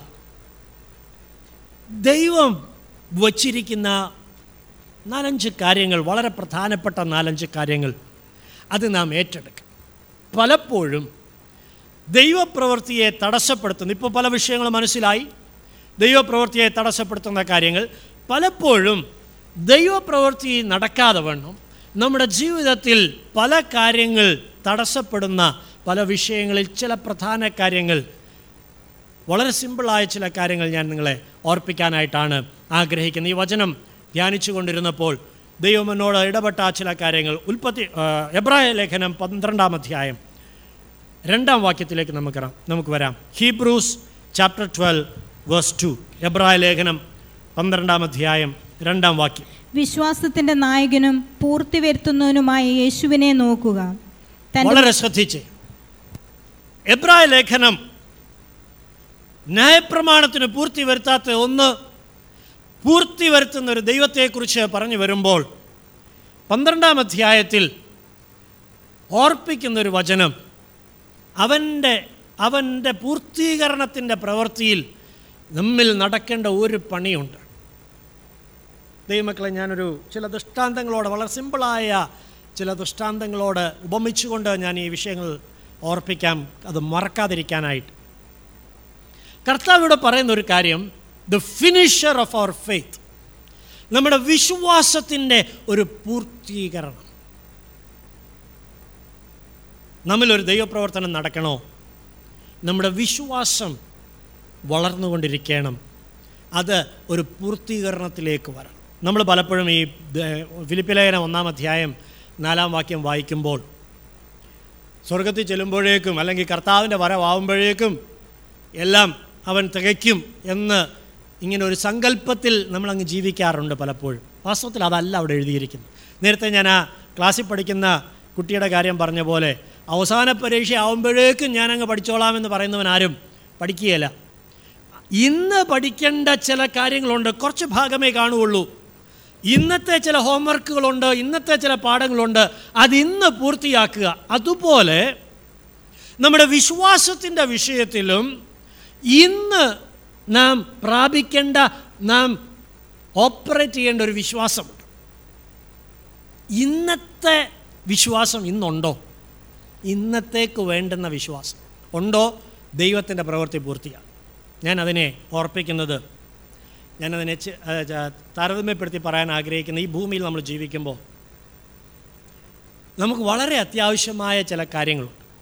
എങ്കിലേ എന്തെങ്കിലും നടക്കുകയുള്ളൂ. ഒരു കുഞ്ഞ് ജനിച്ചാൽ അതുമുതൽ ജീവനോടെ ആ ആയുസ് പൂർത്തിയാക്കണമെങ്കിൽ, പൂർത്തിയാക്കുക എന്നുള്ളതാണല്ലോ നമ്മുടെ വിഷയം, വളരെ അത്യാവശ്യമായ ഒരു കാര്യം. അതിലൊന്നാണ് ഈ ശ്വാസോച്ഛ്വാസം. നാം അറിയാതെ ഉറങ്ങിയാലും ഉണർന്നാലും എപ്പോഴും നടന്നുകൊണ്ടിരിക്കുന്ന ഒന്നാണ്, ഒരു പ്രതിഭാസമാണ് ജീവശ്വാസം. നമ്മുടെ ഉള്ളിലേക്ക് കയറി നാം ശ്വസിക്കുന്നു, അത് പുറത്തേക്ക് തള്ളുന്നു, വീണ്ടും ശ്വസിക്കുന്നു, ഓക്സിജൻ അകത്തേക്ക് എടുക്കുന്നു. ഇത് നിരന്തരമായി നടന്നുകൊണ്ടിരിക്കും. ഈ ഇടയ്ക്കിടയ്ക്ക് ഈ ശ്വാസം മുട്ടലുകൾ വരും. അപ്പോൾ നമുക്ക് ആ വെപ്രാളമാണ്, ശ്വാസം കിട്ടുന്നില്ല, ശ്വാസം എടുക്കാൻ പറ്റുന്നില്ല. കാരണം ജീവനാണ് അപകടത്തിലാവുന്നത്, പൂർത്തിയാക്കാൻ പറ്റാതെ പോകും. ഇന്ന് ആ ഒരായുസ് മുഴുവനുള്ള ശ്വാസം ഒറ്റയടിക്ക് തീർക്കാൻ പറ്റും. എടാ, ഓരോ സെക്കൻഡിലും എടുക്കേണ്ട ഒരു ശ്വാസം ഒരളവുണ്ട്. ഒരു കുപ്പി ശ്വാസം അങ്ങ് ഒന്നിച്ചെടുത്തേക്കാം. ഇന്ന് വൈകുന്നേരം വരെ ഇനി ശ്വാസം വലിക്കണ്ടല്ലോ, ഈ എപ്പോഴും കിടന്ന് ഇങ്ങനെ ഈ വലിക്കുന്നത് എന്തിനാ? അതുകൊണ്ട് വൈകുന്നേരം വരെ എല്ലാം കൂടെ നാ രാവിലെ നേരം വെളുത്ത് എണീറ്റ് അരമണിക്കൂർ കൊണ്ട് വലിച്ചങ്ങ് തീർത്തേക്കാമെന്ന് വിചാരിക്കരുത്. ശ്വാസം എടുക്കേണ്ട എങ്ങനെയാണ്? ഓരോ സെക്കൻഡിലും ഒരളവുണ്ട്, ആ അളവ് അകത്തേക്ക് എടുത്തുകൊണ്ടിരിക്കണം. ഇതുപോലെ നമ്മുടെ ഉള്ളിൽ വ്യാപരിക്കേണ്ട ഒന്നാ വിശ്വാസം. ഇന്ന് ഈ സെക്കൻഡിൽ ഇന്ന് ജീവിക്കാൻ വേണ്ടുന്ന വിശ്വാസം നിന്റെ ജീവിതത്തിൽ ഇല്ലെങ്കിൽ ഒരു ദൈവപ്രവർത്തനം നടക്കുകയില്ല. ദൈവം ഓരോരുത്തരെ പങ്കിട്ട് തന്നിരിക്കുന്ന വിശ്വാസത്തിൻ്റെ അളവ് എന്നാ പൗലോസ് അതിനെക്കുറിച്ച് പറയുന്നത്.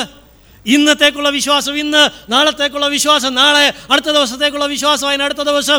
ഇന്നത്തേക്ക് വേണ്ട ഒരു വിശ്വാസമുണ്ട്. ആ വിശ്വാസം പ്രാപിച്ചുകൊണ്ടിരിക്കണം, അത് പൂർത്തിയാക്കിക്കൊണ്ടിരിക്കണം. ശ്വാസം നല്ല പോലൊക്കെ ഒന്ന് വലിക്കണം, അകത്തോട്ടൊന്ന് കയറണം. ആ അടുത്ത ഒരു സെക്കൻഡ് ജീവിക്കാനുള്ള ഓക്സിജൻ കിട്ടി, തീർന്നില്ല, പിന്നെ അടുത്ത സെക്കൻഡ് വീണ്ടും എടുക്കണം, ഇല്ലെങ്കിൽ നിന്ന് പോകും, ചത്തുപോകും.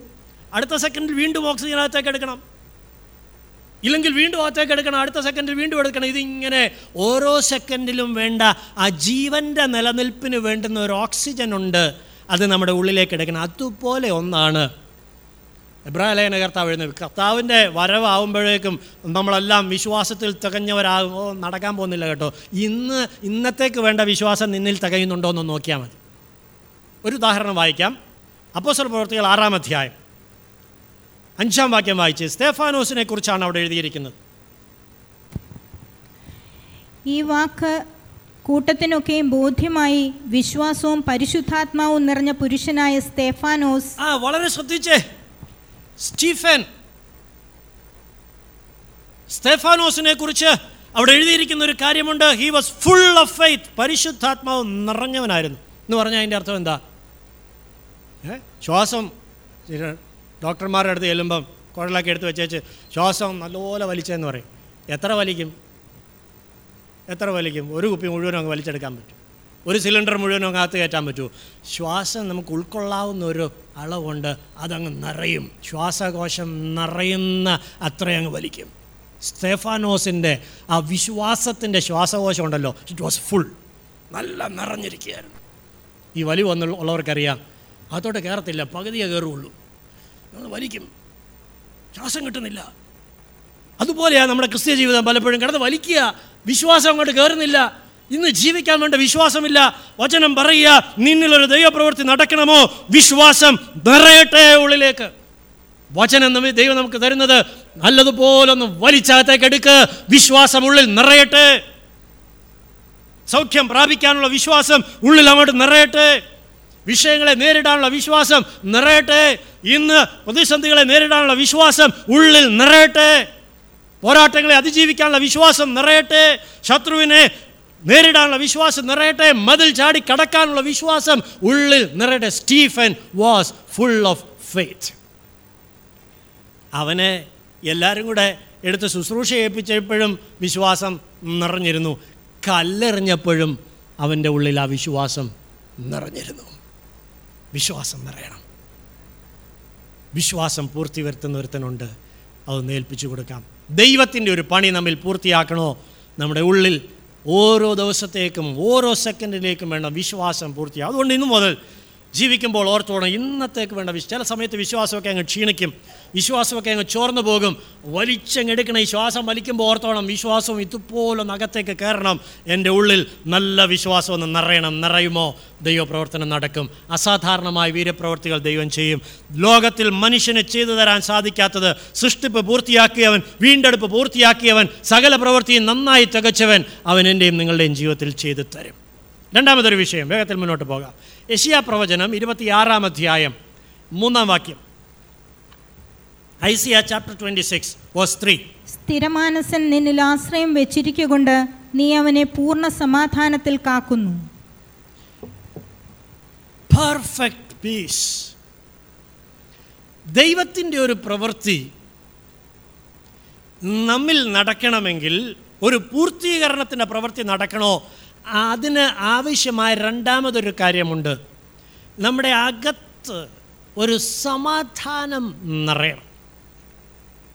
പുറമേ വിഷയങ്ങളൊന്നും പരിഹരിച്ചില്ലായിരിക്കും, പക്ഷേ ഒരു സമാധാനം നിറയണം. ഞാനതിനെ മനസ്സിലാക്കാൻ, നമ്മൾ ഈ ഭൂമിയിൽ ജീവിക്കുമ്പോൾ ദൈവം നമുക്ക് തന്നിരിക്കുന്ന ഒരു നല്ല പുറമേയുള്ള ഒരു അന്തരീക്ഷമുണ്ട്, ഒരു കാലാവസ്ഥയുണ്ട്. അതിലൊരു പ്രധാന ഘടകമാണ് ചൂട്, ടെമ്പറേച്ചർ.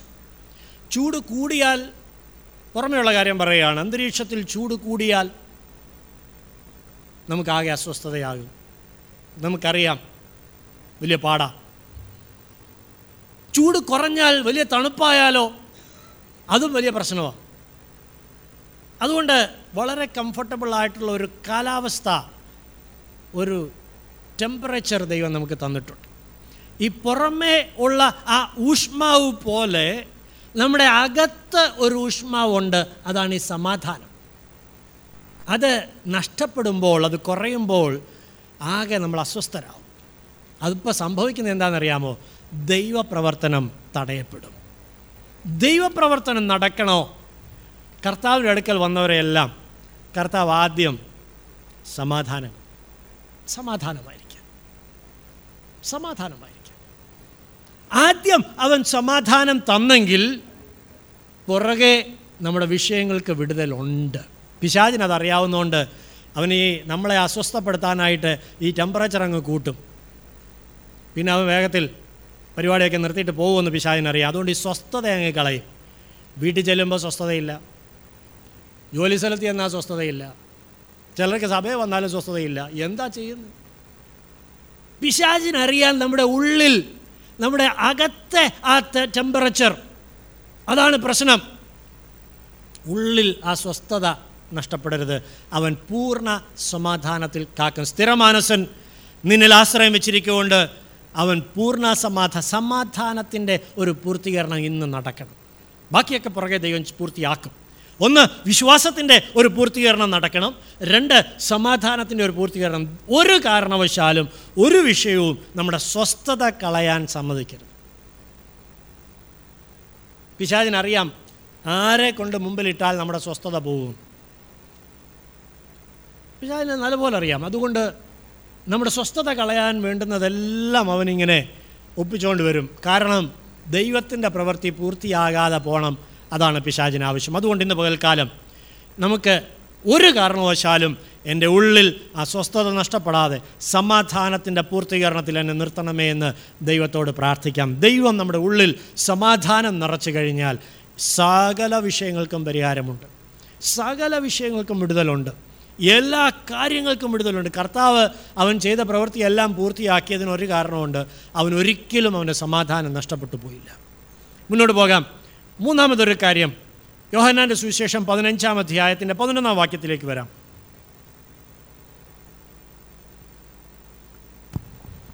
എൻ്റെ സന്തോഷം നിങ്ങളിൽ ഇരിപ്പാനും നിങ്ങളുടെ സന്തോഷം പൂർണ്ണമാകുവാനും ഞാൻ ഇത് നിങ്ങളോട് സംസാരിച്ചിരിക്കുന്നു. മൂന്നാമതൊരു കാര്യം, നമ്മുടെ ഉള്ളിൽ ഇന്നത്തെ കാര്യം, ഇന്ന് നിറഞ്ഞേണ്ട ഒരു കാര്യം, നമ്മുടെ സന്തോഷം ഫുള്ളായിരിക്കുക.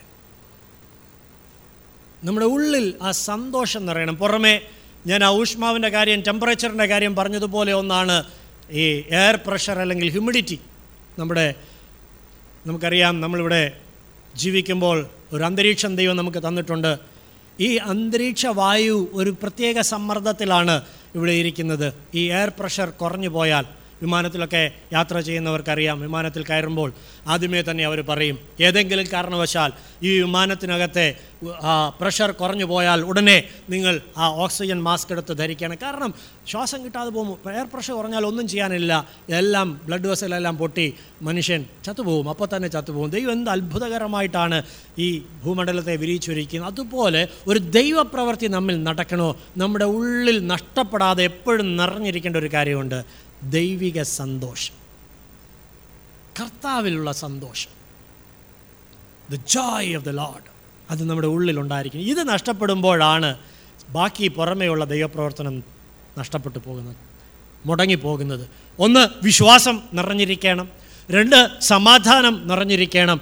മൂന്ന്, ആ സന്തോഷം നിറഞ്ഞിരിക്കണം. പതിനാറിൻ്റെ ഇരുപത്തിനാല് യോഹന്നാൻ്റെ സുവിശേഷം കർത്താവോട് പറയുകയാണ്, നിങ്ങളുടെ സന്തോഷം പൂർണ്ണമായിരിക്കണം. Your joy may be full. ഇന്നുവരെ നിങ്ങൾ എൻ്റെ നാമത്തിൽ ഒന്നും അപേക്ഷിച്ചിട്ടില്ല, അപേക്ഷിപ്പീൻ, എന്നാൽ നിങ്ങളുടെ സന്തോഷം പൂർണ്ണമാകുമെന്നും നിങ്ങൾക്ക് ലഭിക്കും. കർത്താവോട് പറയുന്നൊരു കാര്യമുണ്ട്. ഓരോ ദിവസവും ശിഷ്യന്മാർക്ക് വേണ്ടുന്ന കാര്യമാണ്. അവർ അപ്പോസ്തല പ്രവൃത്തികൾ വായിക്കുമ്പോൾ വലിയ എതിർപ്പുകൾ, പ്രതികൂലങ്ങൾ, പോരാട്ടങ്ങൾ, ഉപദ്രവങ്ങളൊക്കെ നേരിട്ട ആളുകളാണ്. പക്ഷേ അതിനൊന്നിനും അവരുടെ ഉള്ളിലുള്ള സന്തോഷത്തെ എടുത്തു കളയാൻ കഴിഞ്ഞില്ല. കാരാഗ്രഹത്തിലിട്ടപ്പോഴും അവർ സന്തോഷത്തോടെ പാട്ടുപാടി. കാരണം എന്താണെന്ന് പറയാം, they were full of joy. അവർ സന്തോഷിച്ചു. നമ്മുടെ പ്രശ്നം, നമ്മുടെ നിസാര നിസാര വിഷയങ്ങൾ നമ്മുടെ സന്തോഷം നഷ്ടപ്പെടുത്തിക്കളായി, നമ്മുടെ സമാധാനം നഷ്ടപ്പെടുത്തിക്കളായി. അതുകൊണ്ട് എന്താ തടയുന്നത്, എന്താ നഷ്ടമാകുന്നത്? ദൈവത്തിൻ്റെ പ്രവൃത്തി പൂർത്തിയാകാതെ പോവുകയാണ്. അതുകൊണ്ട് ദൈവമക്കളെ, ഇന്ന് പകൽക്കാലം, ഇന്ന് ഇരിക്കുന്ന ഇരിപ്പിൽ വിശ്വാസം നിറയണം, സമാധാനം നിറയണം, സന്തോഷം നിറയണം. മൂ നാലാമതൊരു കാര്യം, രണ്ട് കൊരിന്ത്യർ പന്ത്രണ്ടിൻ്റെ ഒൻപത് വായിക്കാം. രണ്ട് കൊരിന്ത്യർ പന്ത്രണ്ടാം അധ്യായം ഒൻപതാം വാക്യം, എൻ്റെ കൃപ നിനക്ക് മതി, എൻ്റെ ശക്തി ബലഹീനതയിൽ തികഞ്ഞു വരുന്നു, ആകയാൽ പെർഫെക്റ്റ് ഇൻ പവർ. അവൻ്റെ ശക്തി നിറഞ്ഞിരിക്കുക, അവൻ്റെ ശക്തി നമ്മിൽ നിറഞ്ഞിരിക്കുക. നമ്മിൽ ഇന്ന് ജീവിക്കുവാൻ, നമ്മൾ ഭക്ഷണം കഴിക്കുമ്പോൾ നമ്മുടെ ആവശ്യം, ശരീരത്തിന് ആരോഗ്യം വേണം, ബലം വേണം. ഒരായുസ് മുഴുവനുമുള്ള ആഹാരം നാം ഒന്നിച്ച് കഴിക്കുകയില്ല. അതുപോലെ ഒന്നാണ് പൗലോസോടൊപ്പം നേരത്തെ ശ്വാസമെടുക്കുന്ന ഒരു ദൃഷ്ടാന്തം ഞാൻ പറഞ്ഞതുപോലെ, ബലം, ശക്തി, പവർ. ഇന്നത്തേക്ക് വേണ്ടുന്ന ഒരു ദൈവശക്തിയുണ്ട്. ആ ശക്തി നമ്മിൽ നിറഞ്ഞിരിക്കും. സ്തെഫാനോസിൻ്റെ കാര്യത്തിൽ അതും നമ്മൾ വായിക്കുന്നുണ്ട്. അപ്പോസ്തല പ്രവൃത്തികൾ ആറാം അധ്യായം എട്ടാം വാക്യം, he was full of power. അവൻ വിശ്വാസം നിറഞ്ഞവനായിരുന്നു, മാത്രമല്ല അവൻ ശക്തി നിറഞ്ഞവനായിരുന്നു. അപ്പോസ്തല പ്രവൃത്തികൾ ആറാം അധ്യായം എട്ടാം വാക്യം, അനന്തരം സ്തെഫാനോസ് കൃപയും ശക്തിയും നിറഞ്ഞവനായി ജനത്തിൽ വലിയ അത്ഭുതങ്ങളും അടയാളങ്ങളും ചെയ്തു. സ്തെഫാനോസിനെ കുറിച്ച് വായിക്കുന്നത്, ഇന്ന് ജീവിക്കാൻ വേണ്ടുന്ന ദൈവശക്തി അവനിൽ നിറഞ്ഞിരുന്നു. ഇന്നത്തേക്ക് വേണ്ടുന്ന ദൈവശക്തി, രാവിലെ എഴുന്നേറ്റ് ദൈവസന്നിധിയിലിരുന്ന്, കർത്താവേ ഇന്നത്തേക്ക് വേണ്ടുന്ന ആ ദൈവശക്തി നിറയണം. പൗലോസിന് ആ രഹസ്യം പിടികിട്ടി. കാരണം തനിക്ക് ജഡത്തിലൊരു ശൂലമുണ്ടായിരുന്നു, മാറാനായിട്ട് താൻ വളരെ പ്രാർത്ഥിച്ചു. കർത്താവ് പറഞ്ഞു, പൗലോസേ, വേണ്ടുന്ന ഒരു കാര്യമേ ഉള്ളൂ, my power, my grace and my power. എൻ്റെ കൃപ നിനക്ക് മതി, എൻ്റെ ശക്തി. സ്തെഫാനോസിൽ ഈ രണ്ട് കാര്യങ്ങളാണ് അവിടെ വായിക്കുന്നത്, എൻ്റെ കൃപ, എൻ്റെ ശക്തി. സ്തെഫാനോസ് കൃപയും ശക്തിയും നിറഞ്ഞവരായിരുന്നു. ചുമ്മാ അല്ല അവൻ്റെ ജീവിതത്തിലൊരു പണി പൂർത്തിയായത്. ഇന്ന് നമുക്ക് പലപ്പോഴും ചോർന്നു പോയിരിക്കുന്നത്, നമ്മൾ ക്ഷയിച്ചു പോയിരിക്കുന്നത്, ബലമില്ലാത്തവരായി തീർന്നിരിക്കുന്നത് നമ്മുടെ ശക്തി നമ്മളെ വിട്ടുപോയ സന്ദർഭങ്ങൾ, ചോർന്നു പോയ വിഷയങ്ങൾ നമുക്ക് മനസ്സിലാക്കാം. ദൈവസന്നിധിയിൽ ഒന്ന് വിട്ടുകൊടുക്കാം. ശിംശോൻ ശക്തനായൊരു ദൈവപുരുഷനായിരുന്നു. പക്ഷേ അവൻ്റെ പ്രശ്നം, പല കാര്യങ്ങൾ അവൻ്റെ ജീവിതത്തിൽ പൂർത്തീകരിക്കപ്പെടാതെ പോയത് അവൻ്റെ ശക്തി അവനെ വിട്ടുപോയി. അവൻ്റെ ശക്തി ഇടയ്ക്കിടയ്ക്കൊക്കെ വരുമായിരുന്നു, അവസാനം ഒരിക്കലും വരാത്ത പോലെ അവനെ വിട്ടുപോയി. പിന്നെ അവൻ കരഞ്ഞ് നിലവിളിച്ചാണ് അവൻ അവസാനമായിട്ട് ആ ശക്തി കിട്ടുന്ന. പകൽക്കാലം നമ്മെ നിരന്തരമായി ശക്തിപ്പെടുത്തുന്ന ഒരാത്മപകർച്ച, ഒരഭിഷേകം, അതിനുവേണ്ടി ദൈവകരങ്ങൾ ഏൽപ്പിച്ചു കൊടുക്കാം. രാവിലെ എഴുന്നേറ്റ് ദൈവസന്നിധിയിൽ ഇരിക്കണം. കർത്താവേ, ഇന്നത്തേക്ക് വേണ്ടുന്ന ഒരാത്മശക്തി എനിക്ക് തരണമേ. ഇന്നത്തേക്ക് വേണ്ടുന്ന ഒരാത്മ നിറവ് എനിക്ക് തരണമേ. ഈ നിറവ് ഓരോ ദിവസവും ഉണ്ടെങ്കിൽ, ഓരോ ക്ലാസ്സിലും ഓരോ ദിവസത്തെയും പാഠങ്ങൾ പഠിക്കുന്നത് പോലെ ഈ നിറവ് ഓരോ ദിവസവും ഉണ്ടെങ്കിൽ, ഈ പൂർത്തീകരണം നമ്മുടെ ജീവിതത്തിൽ നടന്നാൽ നിശ്ചയമായും ക്രിസ്തുവിൻ്റെ നാളിൽ ഈ നല്ല വേല പൂർത്തിയാകും. ഒരു കാര്യം കൂടെ പറഞ്ഞ് അവസാനിപ്പിക്കാം. രണ്ട് കൊരിന്ത്യർ ഏഴിൻ്റെ ഒന്ന്, നാം ഓരോ ദിവസവും പൂർത്തിയാക്കേണ്ട കാര്യം അവിടെ നമ്മൾ വായിക്കുന്നത്, പ്രിയമുള്ളവരെ, ഈ വാഗ്ദത്തങ്ങൾ നമുക്കുള്ളതുകൊണ്ട് നാം ജഡത്തിലെയും ആത്മാവിലെയും സകല കന്മഷവും നീക്കി നമ്മെ തന്നെ വെടിപ്പാക്കി ദൈവഭയത്തിൽ വിശുദ്ധിയെ തികച്ചു. വിശുദ്ധിയുടെ ഒരു തികവ്, ഫുൾനെസ് ഓഫ് ഹോളിനെസ് എന്ന് പറഞ്ഞാൽ നൂറ് ശതമാനം വിശുദ്ധനായെന്നുള്ളതല്ല, ഇന്ന് ജീവിക്കുമ്പോൾ ഇന്ന് വിശുദ്ധനായി ജീവിക്കുക. ഇന്നത്തേക്ക് വേണ്ടുന്ന ഒരു വിശുദ്ധി, ദൈവം പ്രാപിക്കേണ്ട ഒരു വിശുദ്ധിയുണ്ട്. ഇന്നത്തെ ക്ലാസ്സിൽ പഠിപ്പിക്കുന്നത് ഇന്ന് പഠിക്കുന്നത് പോലെ ഇന്ന് ജീവിക്കാൻ വേണ്ടുന്ന ഒരു വിശുദ്ധിയുടെ അളവുണ്ട്, അതിന്ന് പ്രാപിക്കാം. അതിനെ തികച്ച് അവസാനം ക്രിസ്തുവിൻ്റെ സ്വഭാവത്തോട് നമുക്ക് അനുരൂപരാകാം. ദൈവമക്കളെ, ഈ അഞ്ച് കാര്യങ്ങൾ: ഒന്ന്, വിശ്വാസത്തിൻ്റെ ഒരു നിറവ്, ഒരു പൂർത്തീകരണം; രണ്ട്, സമാധാനത്തിൻ്റെ ഒരു പൂർണ്ണത; മൂന്ന്, സന്തോഷത്തിൻ്റെ ഒരു പൂർണ്ണത; നാല്, ശക്തിയുടെ ഒരു പൂർണ്ണത; അഞ്ച്, വിശുദ്ധിയുടെ ഒരു പൂർണ്ണത. പൂർത്തീകരിക്കുവാൻ ശക്തനായ ദൈവമുണ്ട്. നമ്മുടെ കണ്ണുകളെ അടയ്ക്കാം. ശാന്തമായ ദൈവസന്നിധിയിൽ നമുക്ക് നമ്മെ തന്നെ ഒന്ന് ശോധന ചെയ്യാം. നല്ല വേല നമ്മിൽ ആരംഭിച്ചൊരു കർത്താവ് നിശ്ചയമായും അത് പൂർത്തീകരിക്കുന്നവനാണ്. അവൻ വഴി വഴിയിലിട്ടിട്ട് പകുതിയാക്കിയിട്ട് പോകുന്ന ദൈവമല്ല. എന്തുകൊണ്ടാണ് പല കാര്യങ്ങളും ഒരു പൂർത്തീകരണത്തിൽ വരാത്തത്? നമ്മുടെ ജീവിതത്തിലാണ് കുറവ്, നമ്മുടെ ജീവിതത്തിലാണ് വീഴ്ചകൾ വന്നിരിക്കുന്നത്. നാം ഇന്ന് പൂർത്തിയാക്കേണ്ട പലതിലും കുറവുള്ളവരായിരിക്കുന്നു. കുറഞ്ഞ പക്ഷം ആ വിശ്വാസത്തിലെങ്കിലും ഇന്നൊരു പൂർണ്ണത പ്രാപിക്കുവാൻ, ഇന്നത്തേക്ക് വേണ്ടുന്ന വിശ്വാസത്തിൻ്റെ ഒരളവ്. അടുത്ത സെക്കൻഡിൽ വീണ്ടും ശ്വാസം എടുത്തേ പറ്റുള്ളൂ. ഓരോ സെക്കൻഡിലും ജീവിക്കാൻ ആവശ്യമുള്ള വിശ്വാസം, ഓരോ വിഷയങ്ങളെയും നേരിടാൻ വേണ്ടുന്ന വിശ്വാസം, അതായിരുന്നു സ്തെഫാനോസിൽ ഉണ്ടായിരുന്ന വിശ്വാസം. നമുക്ക് ദൈവരങ്ങളിൽ ഏൽപ്പിച്ചു കൊടുക്കാം. നമ്മുടെ ജീവിതത്തിൽ ഇതുവരെ പൂർത്തിയാകാത്ത വിഷയങ്ങളെക്കുറിച്ച് ഭാരപ്പെടേണ്ട, ഇതുവരെ നടന്ന് തീർന്നിട്ടില്ലാത്ത വിഷയങ്ങളെക്കുറിച്ച് ഭാരപ്പെടേണ്ട. മനുഷ്യൻ്റെ പണി പകുതിക്കിട്ടേച്ചു പോകുമെങ്കിൽ ദൈവം പകുതിക്കിടുന്നവനല്ല. അവൻ സൃഷ്ടിപ്പിൽ പണി പൂർത്തിയാക്കിയവനാണ്, അവൻ വീണ്ടെടുപ്പിൽ പണി പൂർത്തിയാക്കിയവനാണ്. അവൻ ആരിൽ എന്താരംഭിച്ചിട്ടുണ്ടോ അതവൻ പൂർത്തിയാക്കുന്ന ദൈവമാണ്. നമ്മോട് ആവശ്യപ്പെടുന്ന അഞ്ച് കാര്യങ്ങൾ, ഓരോ ദിവസവും ഈ പണി പൂർത്തിയാക്കുവാൻ നമ്മുടെ ഉള്ളിൽ ഒരുക്കം ആവശ്യമുള്ള അഞ്ച് വിഷയങ്ങൾ. ഒന്ന്, വിശ്വാസത്തിൽ നാം നിറഞ്ഞവരായിരിക്കണം. രണ്ട്, സമാധാനം നഷ്ടപ്പെടാതെ, ഉള്ളിൽ സ്വസ്ഥത നഷ്ടപ്പെടാതെ നാം ഉള്ളിൽ ആ സമാധാനം നിറഞ്ഞവരായിരിക്കണം. മൂന്ന്, സന്തോഷം നിറഞ്ഞവരായിരിക്കണം. നാല്, ദൈവശക്തി നമ്മുടെ ഉള്ളിൽ നിറഞ്ഞവരായിരിക്കണം. അഞ്ച്, വിശുദ്ധി നമ്മുടെ ഉള്ളിൽ നിറഞ്ഞതായിരിക്കണം. ദൈവകരങ്ങളിലേക്ക് നമുക്ക് സമർപ്പിക്കാം. കേട്ട തിരുവഴുത്ത് പ്രകാരം ദൈവകരങ്ങൾ നമുക്കൊന്ന് ഏൽപ്പിച്ചു കൊടുക്കാം. കർത്താവേ, നീ ആഗ്രഹിക്കുന്നത് പോലെ നീ ആഗ്രഹിക്കുന്നത് പോലെ നീ എന്നിൽ ആരംഭിച്ച ആ നല്ല പ്രവൃത്തി പൂർത്തിയാക്കുവാൻ ഞാനിതാ എന്നെ തന്നെ സമർപ്പിക്കും. എത്ര പേരെ സമർപ്പിക്കാൻ തയ്യാറാണ്? നാം ഒരുക്കമില്ലാതെ പോകുന്നത് കൊണ്ടാണ് ദൈവപ്രവൃത്തി നമ്മിൽ പൂർത്തിയാകാത്തത്. ഭക്തന്മാർ അവരുടെ ജീവിതത്തിൽ ദൈവം വെച്ചിരുന്ന ആളുടെ വ്യവസ്ഥകൾ കീഴ്പ്പെട്ടവരെല്ലാം അവരുടെ ജീവിതത്തിൽ ആ ദൈവപ്രവൃത്തി പൂർത്തിയാക്കി. നമ്മിൽ അവൻ നല്ല വേല ആരംഭിച്ചെങ്കിൽ അവനതിനെ പൂർത്തീകരിപ്പാൻ ശക്തനായ ദൈവമാണ് ശക്തനായ ദൈവമാണ് ദൈവകരങ്ങൾ സമർപ്പിച്ചു കൊടുക്കാം. പരിശുദ്ധാത്മാവാൻ ദൈവം തുടർന്ന് നമ്മെ സഹായിക്കട്ടെ. ഇവിടുന്ന് മടങ്ങിപ്പോകുമ്പോൾ ഈ അഞ്ച് വിഷയങ്ങളിൽ ഒരു നിറവോടെ വേണം മടങ്ങിപ്പോകുവാൻ, ഒരു ഒരുക്കത്തോടെ വേണം മടങ്ങിപ്പോകുവാൻ. കാരണം ഇന്ന് നടക്കേണ്ടത് നാളത്തേക്ക് കിട്ടത്തില്ല. ഇന്നത്തെ ഒരു പണിയുണ്ട്. ഇന്ന് ദൈവം പൂർത്തിയാക്കാൻ വെച്ചിരിക്കുന്നൊരു വേലയുണ്ട്. ഒന്നാം ദിവസം പൂർത്തിയാക്കാൻ ദൈവം വെച്ചിരിക്കുന്നൊരു പണിയുണ്ട്. രണ്ടാം ദിവസം പൂർത്തിയാക്കുവാൻ ദൈവം വെച്ചിരിക്കുന്നൊരു പണിയുണ്ട്. ഈ ഞായറാഴ്ച പൂർത്തിയാക്കാൻ ദൈവം വെച്ചിരിക്കുന്നൊരു പണിയുണ്ട്. അടുത്ത ഞായറാഴ്ച പൂർത്തിയാക്കാൻ ദൈവം വെച്ചിരിക്കുന്നൊരു പണിയുണ്ട്. നഷ്ടപ്പെടുത്തി കളയല്ലേ. ദൈവത്തിൻ്റെ കരങ്ങളിൽ നമുക്ക് ഏൽപ്പിച്ചു കൊടുക്കാം. പരിശുദ്ധാത്മാവും ദൈവം വരും ദിവസങ്ങളിൽ നമ്മെ ഈ വചനങ്ങളാൽ സഹായിക്കട്ടെ.